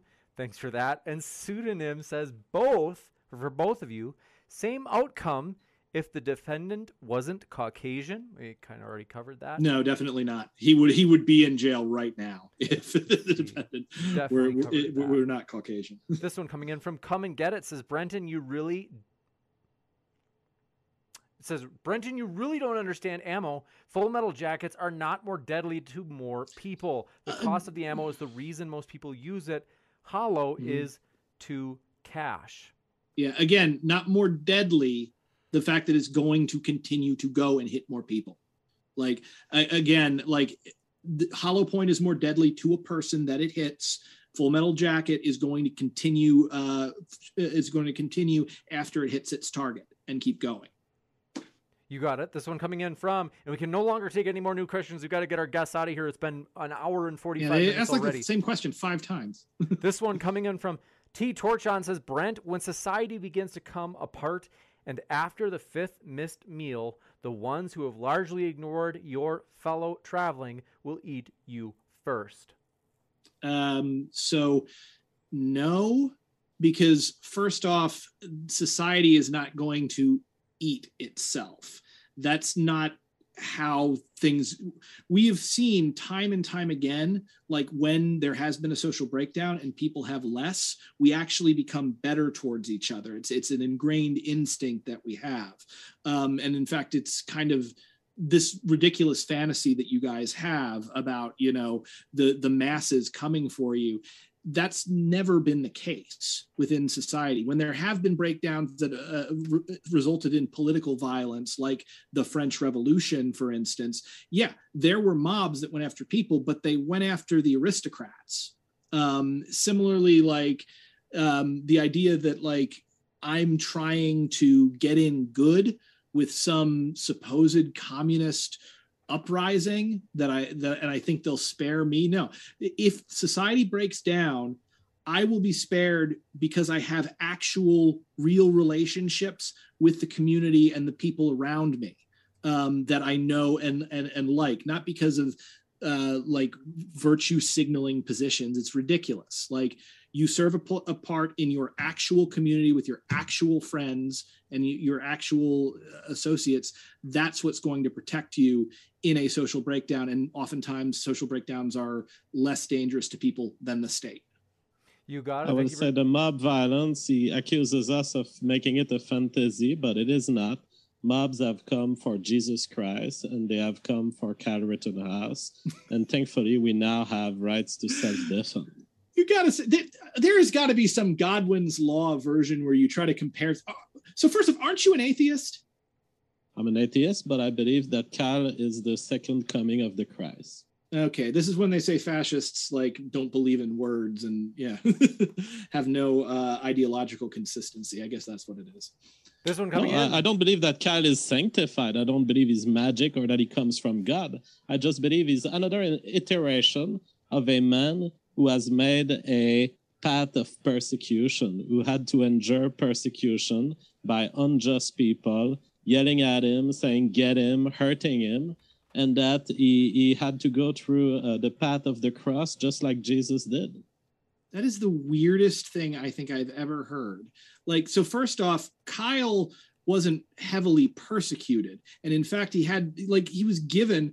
Uh, did did anybody give Jesus like half a million dollars for his defense? Did Jesus have like the the huge, um, I, I guess, town criers all running around telling everybody what a great guy Jesus was? Absolutely not. Jesus was a complete Yes, and that, utter that's. Christianity. Actually, that's Christianity. The town. But no, no, no, no. Jesus and it, died last- well it lasted two thousand years after his death.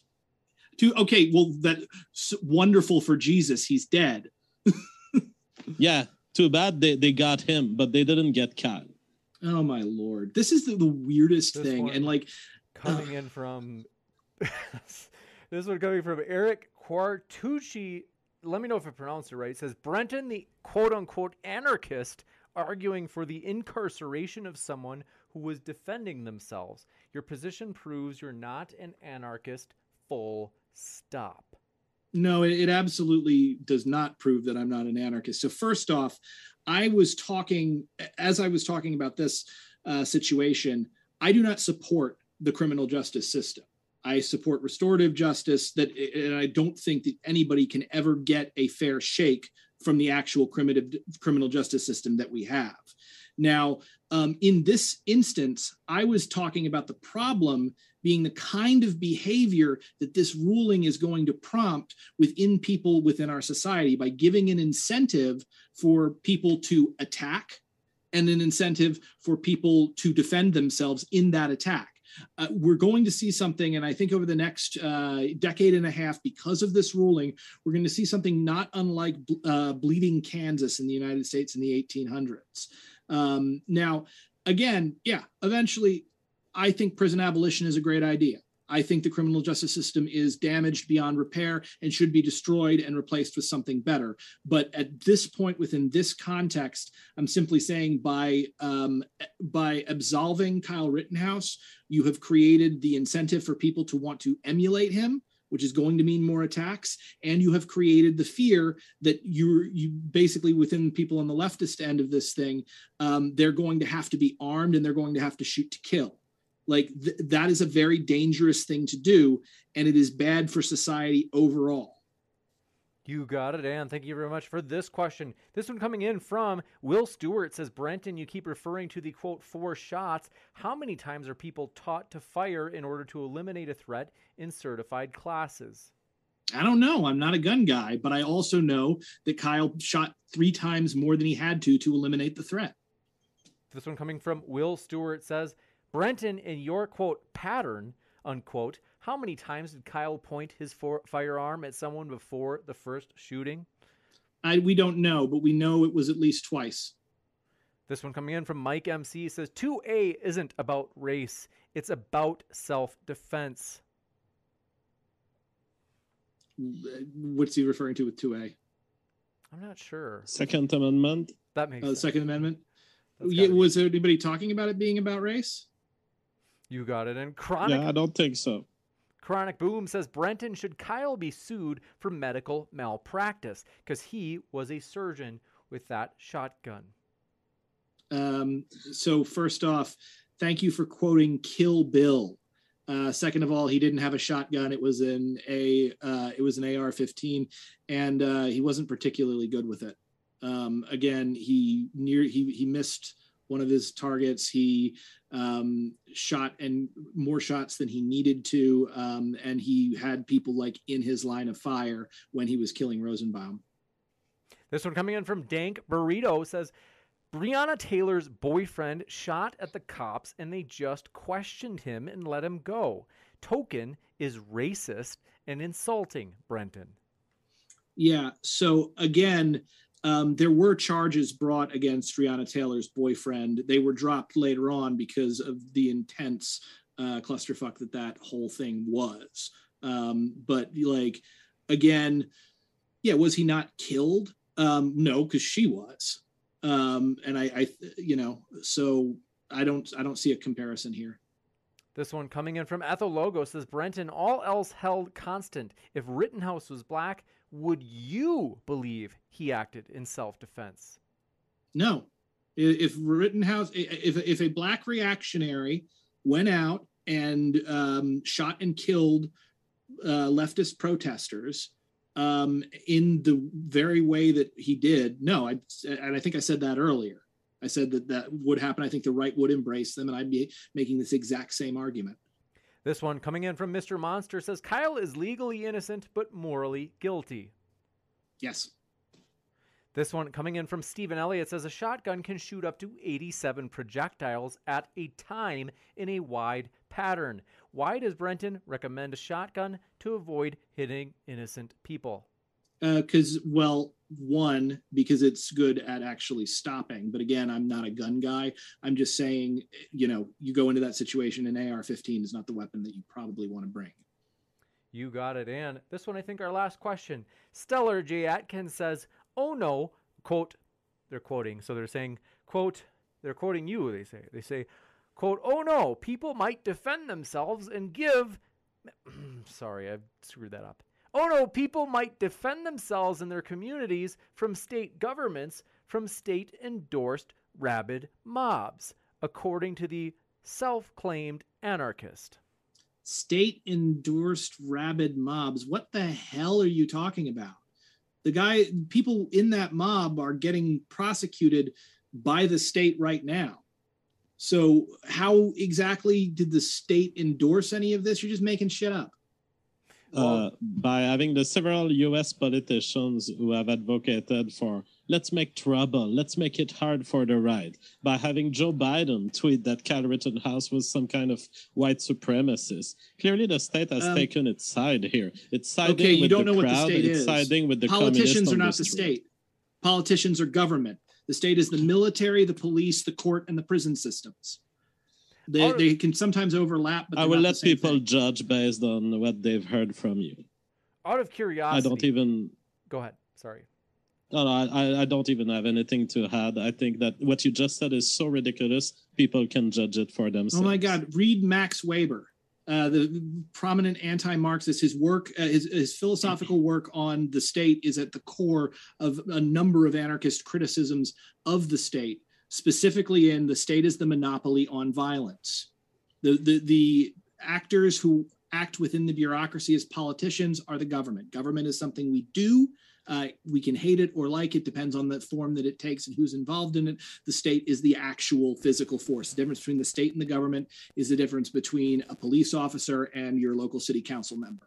You have a very different uh, interaction with both of them. I reject This- these semantics. I do have a question. I mean, it's, it's to- basic political philosophy, JF.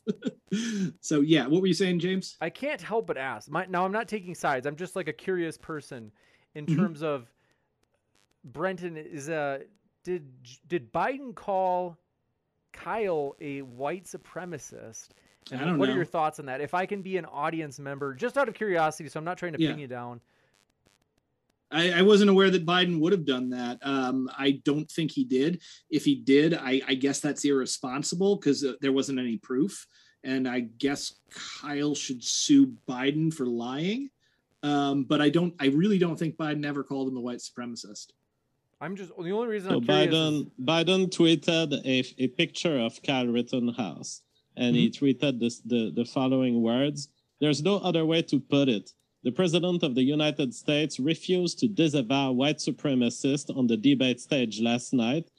Are you willing tonight to condemn white supremacists and militia group and to say that they need to stand down and not add to the violence in a number of these cities, as we saw in Kenosha and as we've seen in Portland, with a picture of Kyle Rittenhouse on his tweet? So there's Yeah, no so way white militia. supremacist was was identifying anyone else than Kyle Rittenhouse here. I mean, I think that's probably he's being a little um, uh, what's the what, what's the word? He's being a little broad with it, but I would say you could apply Kyle Rittenhouse to the militia, which he was. So yeah, this one I, I like the tweet didn't say Kyle Rittenhouse is a, a white supremacist. I will agree that maybe um, the implication isn't cool, but I, I don't think he has a case to sue him for that. juicy. And this one coming in from snuck at last, stuck one in in the last moment. Stephen Elliott says if if Brenton didn't have double standards, he would have no standards at all. Oh, that's boring. Give me one double standard. Juicy. Well, I want to say thanks to our guests. It has been a juicy one tonight, that's for sure. They are guests. They are linked in the description box, and that includes if you're listening via the podcast, as we put our guest links in the description box of each podcast episode, which is uploaded to the podcast within 24 hours of every live show. So I want to say thank you, JF and Brenton. It has been a juicy one. I want to also say, folks, I got to say an extra thanks to JF and Brenton tonight, as both of them agreed to be on call as we were waiting for the results of the trial. And so I really do appreciate your guys' flexibility with that, as this really is a big turnout. People have really enjoyed this. And so I do appreciate you guys. It's been a true pleasure. Thanks for having us. Absolutely. Our pleasure. And with that, I'll be back in just a moment, folks, with updates on upcoming debates, including Is Islam Dangerous? Tomorrow morning. You don't want to miss it. So I'll be right back in a post credit scene in just a moment.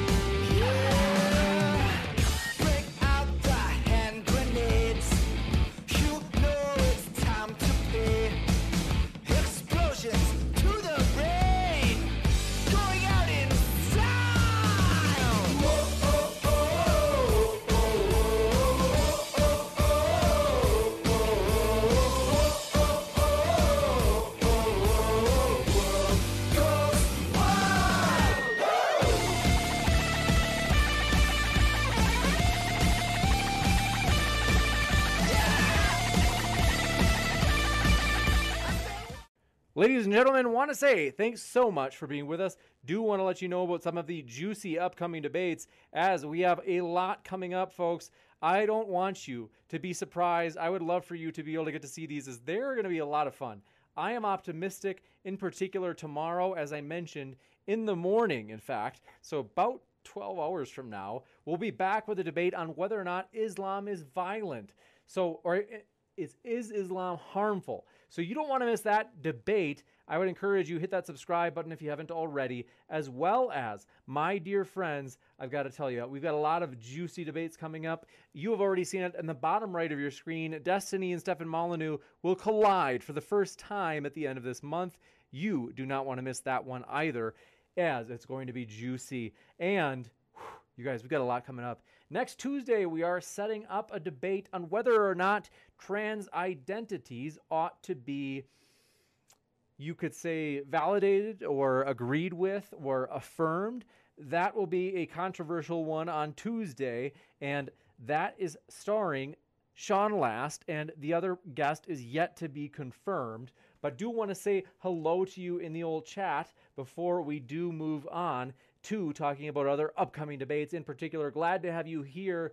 Gajalhar News, thanks for dropping in. Let me know if I'm pronouncing that right. Thought Patrol, glad you're with us, as well as Biff Tannen and L. Jim. Pumped you made it, as well as Bill Gates, faux turkey ass. Thanks for being with us, as well as Brooke Chavez. Good to see you there. And Duncan Dunitz. Thanks for coming by, as well as Disabled Master Chief, glad you were here. Thunderbird, pumped you were with us. Biff Tannen, pumped you made it. I'm a huge Back to the Future fan. Nobody's a bigger Back to the Future fan than me, believe me. This one from, or I should say, Ansau, am I pronouncing it right? Thanks for coming by. Truth Defenders, glad you are here, as well as Time Lord and Thunderbird. Captain Penguin, pumped you were with us, as well as Vuzenshi. Thanks for dropping in, as well as Science Works in Mysterious Ways. I am the let's see, I just saw it in the old chat. Chat's moving fast on me. I am the Angie. Let's see.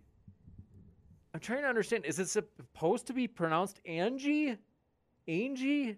I don't know, but we're glad you're here. Manic Pandas, thanks for coming by. Says that was fun. LOL. It was fun, and we do appreciate our guests, and that's why I want to encourage you to attack the arguments instead of the person. And I want to say Sideshow Nav, thanks for coming by. Says Congrats on the most awesome Friday, mi amigo. Congrats. Thank you for your kind words. I don't know if I told you guys, folks.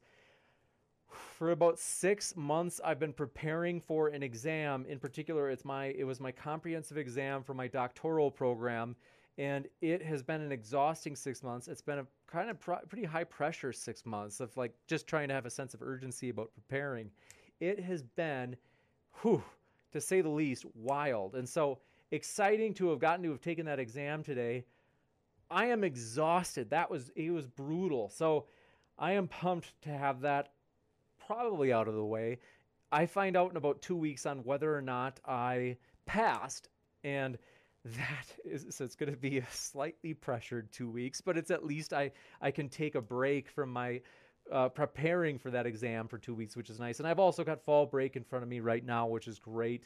So I'm excited for that. But want to say thanks for your kind words, Sideshow Now. That's it's encouraging, and I'm optimistic, uh, cautiously optimistic. If I have to take the exam over, I'll survive. Worse things have happened, and I will pursue and persist and take it again and pass it if I have to. But my hope is that I would be able to have this first time count uh, in terms of passing it. But Ryan Ryan Lyon, thanks for coming by. Thanks for your kind words. Says good one. Thanks, James and Modern Day Debate. Thank you, friend, for your support. Social Slacker, glad you were with us, as well as Amanda. Good to see you, Amanda. And Brooke Chavez, glad you are here as always, as well as Time Lord. And let's see, Hannah Anderson says hello. Hope your exam went great. Good to see you. Thank you. I seriously appreciate that, Hannah. And then let's see. Wind, good to see you again. Long nights YouTubing. Glad you were with us again. Glad you were here. Reality hits. Thanks for coming by, as well as.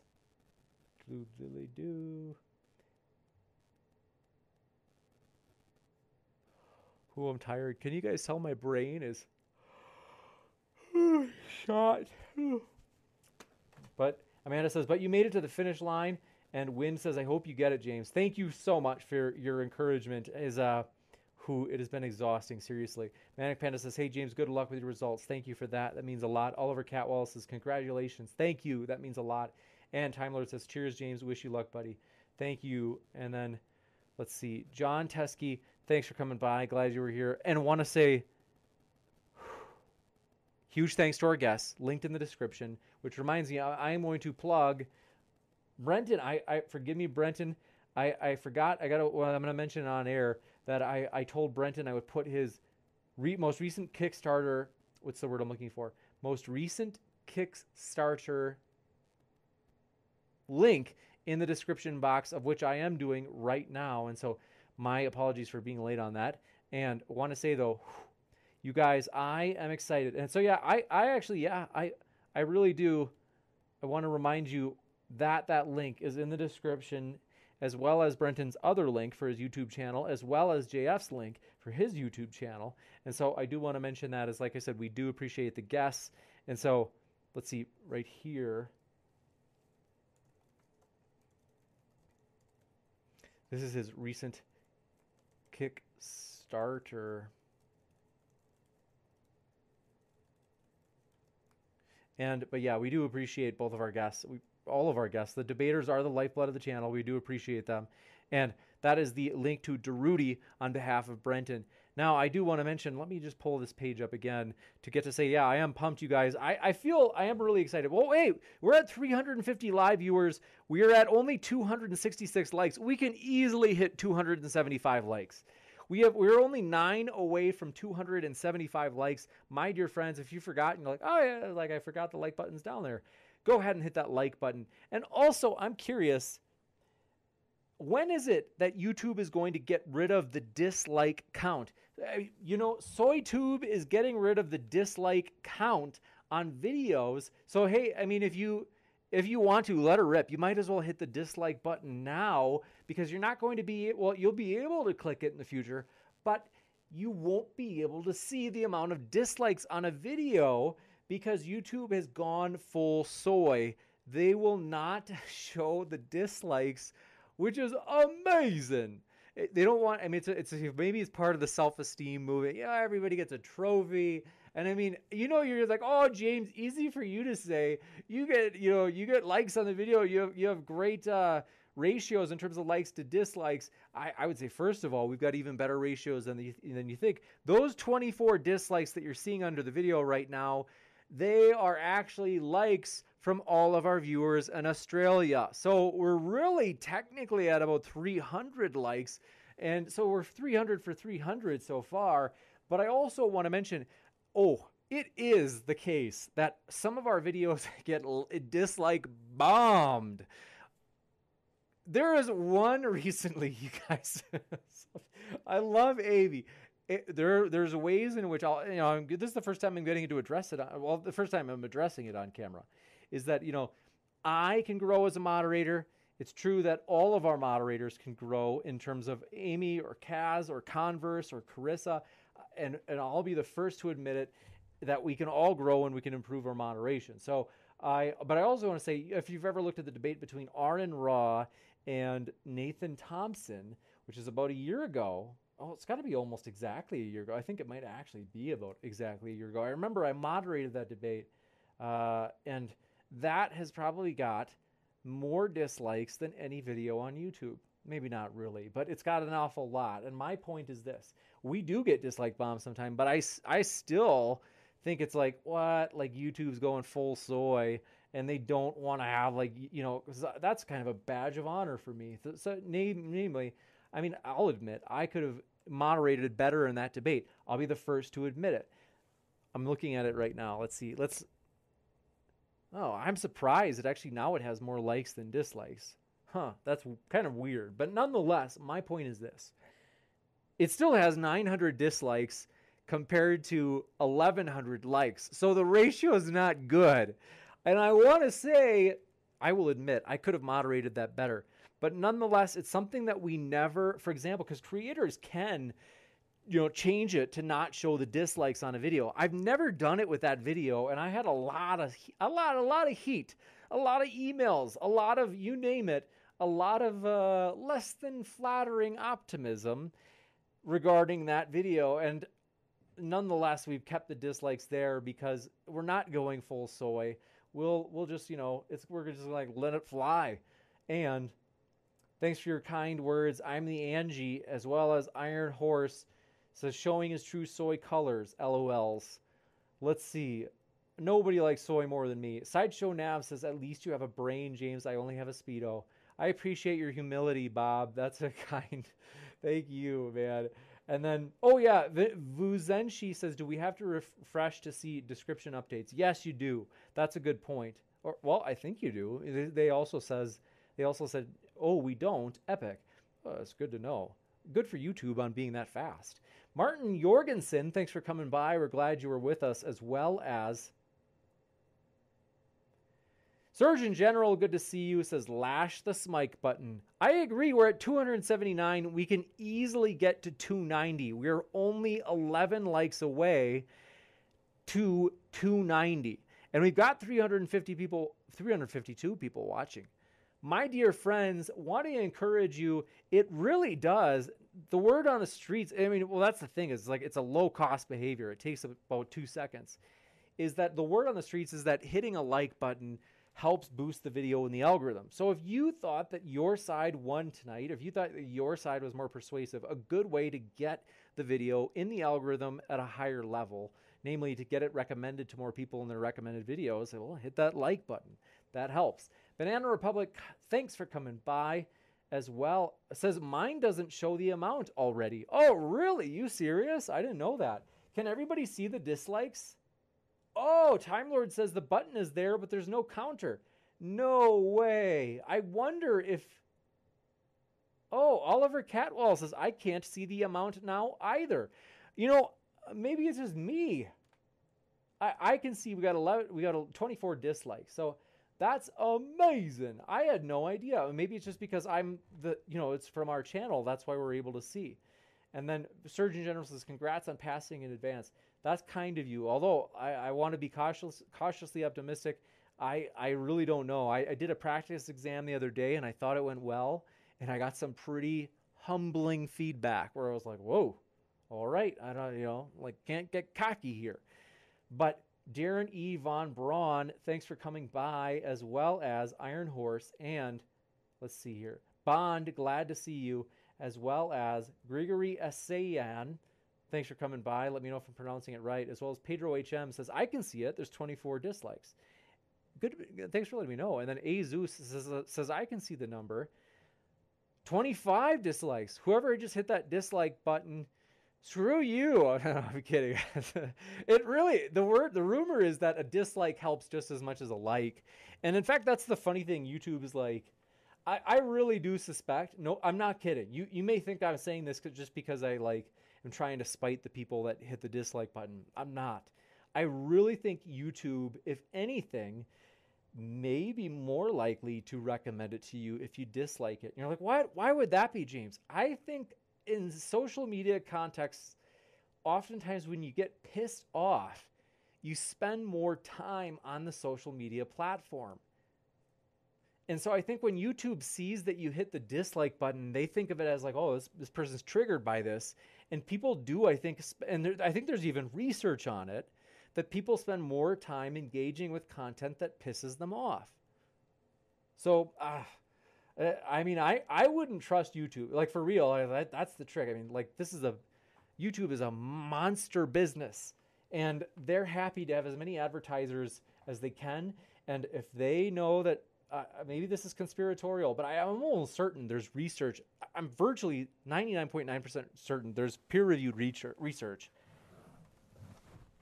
People will stay, spend longer amounts of time on content that triggers them. Isn't that crazy? And I think YouTube uses, they're like, oh, people hitting the dislike button, that may be their way of doing it. We're almost to 290 likes. We are only four away. My dear friends, hit that like button as we are only four away from 290, which is huge. Want to say thanks for your support, though. Seriously, for those of you who have hit the like button since I started asking in this after show, of which there were, there's about third, was it about oh almost 30 now. Thank you, for real. Thank you for doing that. Seriously, and you can let me know in the chat, and I will personally thank you.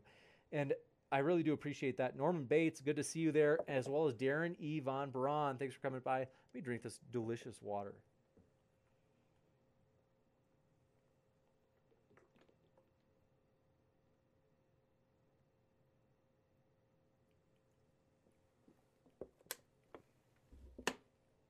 Hmm. I like that. All right. Let me tell you this. Did you hear that? Okay. Molasses, glad you're here, as well as I've got to tell you guys, we've got big news. Oh, that's right. Sorry, Brooke. Brooke says Twitch loves you. I think thank you for your kind words, Brooke. Seriously, Topazzo, good to see you. Brooke Sparrow, good to see you, as well as Relevant AF. Is that relevant artificial flowers again? Pumped you were here. Artificial flowers is like the cool new term. But Azian says, You bastard, you just played music on my fire. That's funny, it worked. So if I were to say, for example, Alexa, play Macho Man, will it work? Will your Alexa device start playing Macho Man? I maybe I have to be more specific. Google, play Macho Man by the YMCA. I have to know this if it works. And Alexa, play Macho Man by the YMCA. By the way, my favorite song. Check that. If it didn't work, Alexa, play It's Raining Men. But yes, I do. I am excited, you guys. So sorry. But I, I am pumped to have you here. And if it really is triggering your Alexa, I'm sorry. But let's see. Relevant AF pumped you were with us, as well as Holy Squirrel 777 and Ozian. You're my boy. I've got to tell you guys, we have really big stuff. I know. I'm so. Oh, it's warm. I had to take off the old blazer because it's, it's hot in here. John Teskey, glad you were with us, as well as Andrew Kroll. Good to see you. And let's see. Lord of Lord Flack, glad you were here. We're at 289 likes. That means one more like will get us to 290. Would you like to be the 290th? Melody Kate, thanks for coming by. Says, oh, I, I clicked like, already a subscriber. No A L E X A in the house for the reason currently. Oh, that's funny because would streamers say that? Um, let's see. Let's see. Uh, let's see. Oh, his Azu says someone actually got A L E X A to order stuff by doing that. Oh, that is funny. You guys, I am so sorry. I well, I won't do that to you. I'm tempted to do it because that's even more funny, but I won't. I will only say, Alexa, play It's Raining Men. sorry. Okay. it's not funny. This one coming in from D Bud Budrow. Let me know if I'm pronouncing it right, D. Says AP tomorrow at noon. Yes. It's true. Tomorrow at noon, you don't want to miss it. Believe me. You guys, it is going to be a juicy one. In particular, is Islam dangerous? You guys, I am excited for that one, and I will be here to moderate that personally. I am so glad that I can do more moderation now that this uh, exam is out of the way. Lord willing for good, but who knows? But Melody Kate, thanks for your support of the channel. And then Amanda says, Yes, big things coming. It is so true. I've got to tell you, Oliver Catwell says, Blazer off. It's raining James. That's funny. And then Soldier Aside, it's good to see you. Says, Sorry, I missed this. Is there an after show? And then Brooke Chavez, there is on Discord, which is linked in the description and also pinned at the top of the chat. Thank you, Let's Farm, who is linked in, I should say, he, his chat is pinned at the top of the chat with link to our Discord. Want to encourage you to check it out as Let's Farm and others have done a fantastic job of making the Discord epic. So we're excited about that. It's been growing. And so thank you so much for that, Let's Farm, seriously. And then, hold on. By the way, Let's Farm, thanks for your patience the other day as we were in contact. And I'm so sorry that I was so exhausted and wiped out. I was probably, I was short with you and I was kind of like, ah, oh, I was like, uh, I was like, Ugh. so forgive me for that. Seriously, I am sorry. I was Wednesday. I was pretty stressed, and uh, I, oh, it was right after I got the humbling feedback on my practice exam. That was why I was like, I was like, ah, I was like this Discord. Uh. But so thank you, Larry. Uh, thank you. Uh, sorry, what I meant to say is, thank you, Rupert. And Eric, glad you are here. Pumped you made it. I see you there in the old live chat. And that's Eric with a C. Now, also, Azus says, I just joined the Discord. I am pumped to hear that, Azus. Seriously. A fun community. I, I like people are always saying it's a, it's a blast there, and I want to say thanks to Let's Farm and others who have made it awesome. Squeezel Diesel, thanks for coming by. Says sweet. We are at 294 likes, you guys. We are only six likes away from 300. If there was ever a number worth clicking the like button for, it would be to get us to 300 live likes. Seriously, my dear friends, want to say we're excited. We're very excited. Let me tell you what we're excited about. We are going to host a three day conference this January. You think I'm just making this up. You're like, oh, this is just pie in the sky stuff, James. It's not really real. No, no, no. Believe me, it's real. A three day conference. Our plan is to have one debate, one day for science debates, one day for religion debates, and one day for political debates. About four debates per day. I'm dead serious. You guys, it is going to be absolutely epic. You do not want to miss this. All except some of the secret debates, which we will have some secret debates that go on, and they will be ones that basically you, would have to you'd have to be there in person with the VIP access. Those will be not streamed live. However, the rest will be streamed live, and we will be in person streaming these from Dallas in January. This is going to knock your socks off. It is going to be ginormous. My dear friends, this is, I really do believe, going to help modern day debate take huge leaps and bounds in terms of our growth as a channel, as well as our impact on YouTube, because we believe in the vision. And you know what vision that is, my dear friends.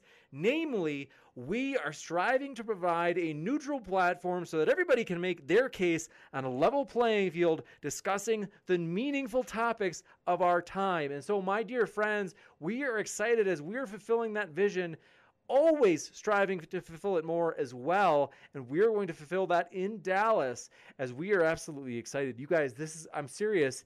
We're talking big time, like big time guests, big time debates, panels. It is going to be ginormous. If you live in Texas, it will be worth the trip. Whether you be in Dallas, where it's in your backyard, or if you are in Houston and you have to drive a few hours, it is honestly, I am pumped. I am like so excited. Bond says three day conference in Dallas. Okay, James, when you're here, we need to get in a lifting session at the gym. That may work because I do love to lift. It is a great stress reliever. And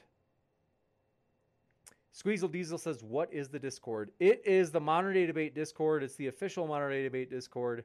And it's the only one that has the, you could say, the blessing of the Modern Day Debate YouTube channel in terms of using all the. Like, it, it is like the Modern Day Debate Discord. And so, want to let you know we do appreciate Let's Farm and others who have done a fantastic job there. We really do appreciate all of their effort. And then Brooke Chavez says, Where are the links that are normally in the description? I don't know what you're talking about. Oh, you're right. That's weird. Huh. I didn't even notice it. You're right. Well, let me fix that. Because, yeah, we do usually have like our podcast links and our Discord link. Uh, but yeah, I, I do want to mention, though, my dear friends, we're excited. We are, uh, I'm serious. This, if you live in Texas, you will want to make this in person as it is it's going to be an absolute blast you don't want to miss it and i would love to get to meet you folks if you happen to live in texas it's going to be an epic one but let me find this I, am going to update the links because yeah that is weird i don't know why maybe restream did some sort of weird update but i'm going to find it right now and i do have to tell you my dear friends we are excited. We also just passed 58,000 subscribers earlier this week. Want to say thank you so much, as that was a new milestone for Modern Day Debate. We are excited and on a determined march to hit 60,000 subscribers by the end of this year. And we, believe me, we are determined and it is going to be gigantic, my dear friends, as we are excited to fulfill the vision of providing a neutral platform so everybody can make their case on a level playing field. And I'm thanks so Brooke again, seriously, for letting me know about all those links that are missing from the modern day debate description box. Now, my dear friends, you may not know. You might be like, Modern Day Debate has a podcast? What are you 300 likes. Thanks so much for those of you who have hit like 301 likes. Amazing. Thank you so much for those of you who have supported the channel by doing that. We are excited and I'm going to put in these links as I or I should say the rest of the modern day debate stuff in the old live or in the old description box. And I've got to tell you, my dear friends, we are excited to have hit 50,000 subscribers. That for me was really encouraging. I really am pumped up. I think that was Monday or Tuesday. And so, my dear friends, and that's what I call you. I don't I, I don't think there's anything like immoral or, or anything like that. When people call like, oh, like the fans of our channel, I do not call you fans. I do not call you subscribers. I call you friend. And I'm very serious about this. Whether you be atheist, whether you be Christian, whether you be Republican, whether you be Democrat, you name it whether you be black, white, gay, straight, a Biden backer, or a Trump supporter, we are glad you are here. And I am very serious when I say it is my goal to be a friend to all of you. And seriously, I, I do appreciate you guys. Thanks so much for all of your support of the channel. And I do want to, well, I always chat. I hope you always know, like, I'm excited to hear from you in chat. So I do want to encourage you. How are you guys doing? Please do let me know, as I do like to get to hear how you're doing. And so it is it is always for me. I, I just I do want to know if there's something I can do to make your day better. And so thanks for being with us. And oh, I've got to tell you this. I, I want to tell you this as well. The Shawfield kid says amazing. Thanks, Shawfield kid. That means a lot, as well as New Nation. Thanks for coming by. We are glad you are here. And so, whew, I want to let you know if you ever have an issue with the channel, if you're like, James, I am pissed about something that happened the other day. Oh, that's funny. Andrew Kroll, you're right. Google, subscribe to the YouTube channel Modern Day Debate. Or do I have to say, okay, Google, subscribe to Modern Day Debate, the YouTube channel? You guys got to let me know. Does that actually work? because yeah, I'm to say that in every stream if it works. But yeah, I do want to say, Matthias, thanks for coming by. We are glad you were with us, and thanks for your support. Already 303 likes. I've got to tell you this. Grigori Asayan says, James, you have an opinion on this trial. I, I don't know a lot about it. And I, am willing to, you know, I'm willing to answer, you know, just because uh, I don't think it's like I, I don't see how it became so politi- politicized. And I, and by the way, I don't think it's too politicized because I, I do know a lot of people on the left, politically speaking, who are happy that Kyle is uh, not guilty.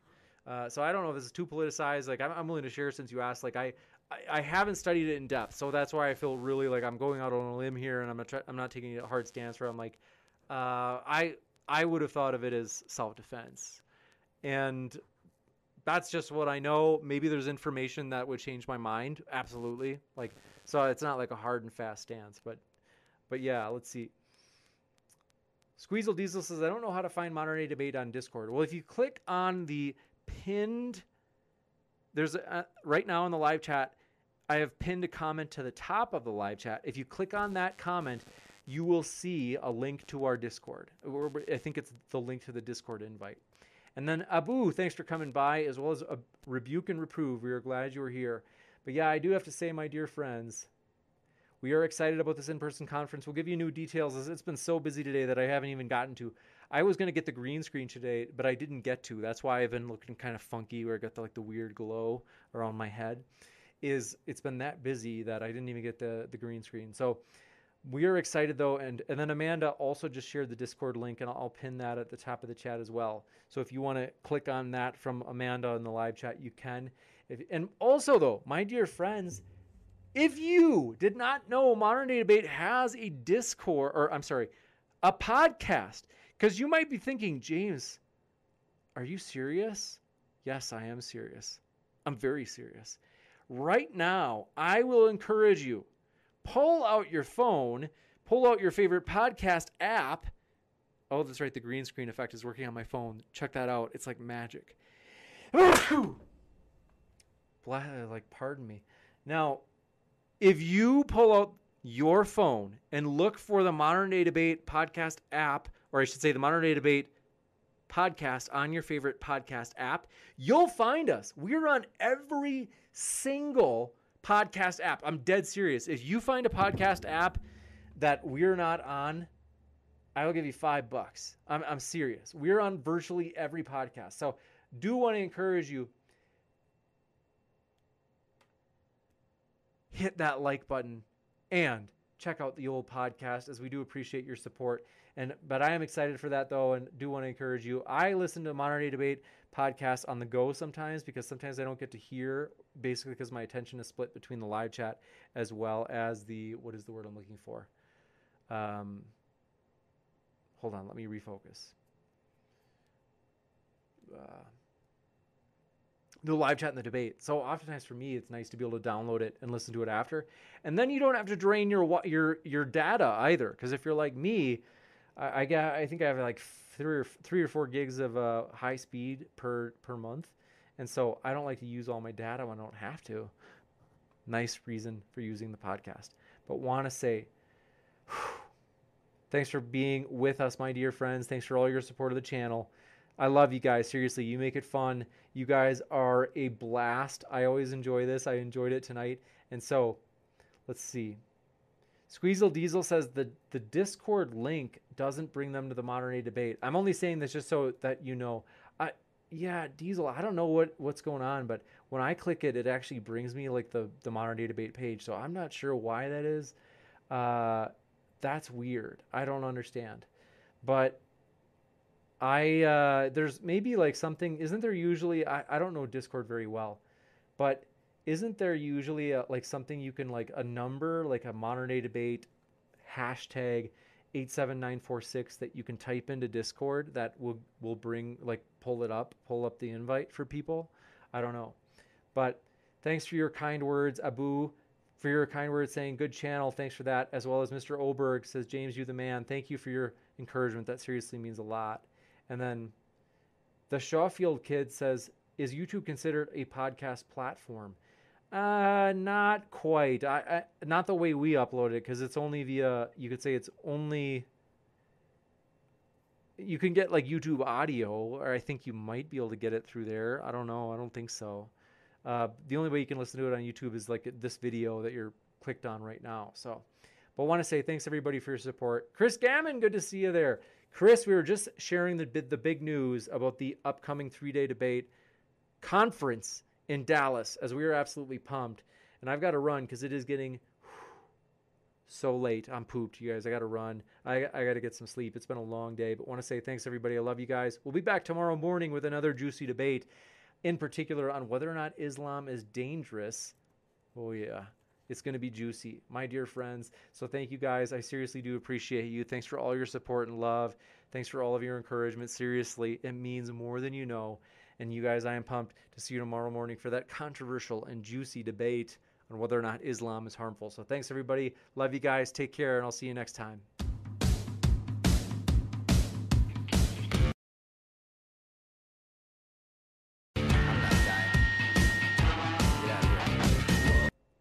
Isn't that amazing?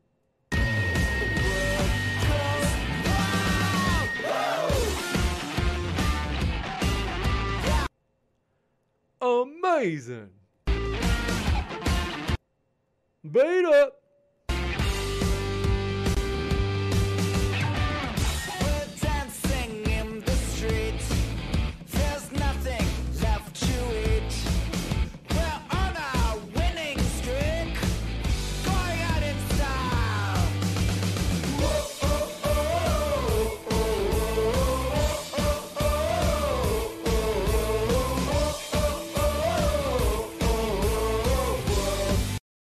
Without the ones like you, who work tirelessly to keep things running, everything would suddenly stop.